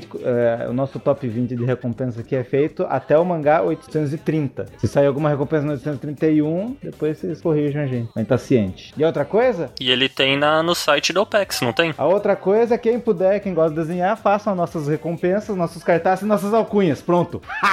Pronto. Desafio 27. Cara, você sabe que você tá ferrado, né? Porque Ih, vai ter, vai ter biquíni aí de todo jeito. Nossa, mas vai rolar uns borá sinistro com você. não. não já estão jogando foco pra mim, mas pensem nos outros, que vocês vão ver só que legal. Ah, Ele tá tentando tirar o foco dele. Não, ele foi o foco do, do podcast. Mesmo que ele queira, mas não dá, já tá, já tá consolidado já, entendeu? Não tem. Não, é assim, já ia ter fanart sem isso. Não vê que não tem? Então é a vez de vocês ouvintes do Opex Cash comentarem, participarem, mandando e-mails, deixarem um comentário aqui no site também, dizendo o que que vocês acharam deste Opex podcast. O que, que vocês acham a respeito das recompensas? Teve alguma informação, alguma curiosidade que a gente deixou passar? Mandem pra gente. E falem também a respeito desse top 20 que a gente comentou aqui agora. Se vocês concordam com essas recompensas, se vocês acham que alguém merecia estar numa posição melhor do que tá, ou enfim, alguém que seja numa posição maior do que deveria. Participem e a gente se vê no próximo Apex Cash na semana que vem. Até lá! Até. Até lá, ser humaninhos. Falou! Tchau, pessoas de biquíni. 突き進めまれかけたその明日へ最後にきっと笑うため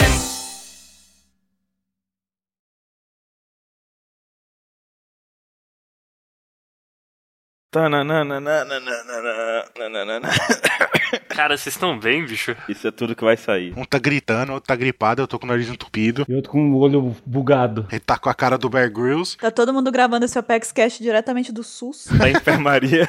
Esse Apex Cash foi patrocinado pelo SUS. Não, por, por Drum. Estão sendo tratados pelos Ixacem lá, os médicos. Ixacem. Vou pegar mais uma pastilha. É, ela é de laranja, mas eu tô enjoado, que eu já peguei tantas. Cara, eu tô assim com um chá que eu tenho tomado lá, que é foda, viu? Cara, Caio deve estar desesperado com esse Apex Cash. Ele deve estar desesperado, porque no começo não teve tópico nenhum. Na abertura teve Independence Day. E agora, pra gente, antes de começar o cast, vocês estão falando sobre o negócio de quem tomou o negócio de laranja, do chá.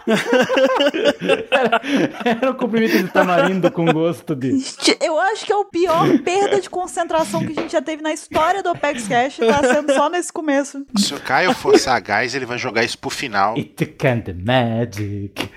It Pronto. can the magic. Nossa, e ele tá cantando Queen. It can the magic. Puta merda. né? Na, na. É a magia do Apex Cast. Vocês sabem o que, que eu vou fazer, né? Vocês já sabem o que, que eu vou fazer, né? Então tá bom. e estamos de volta com o tema principal do Apex Cash.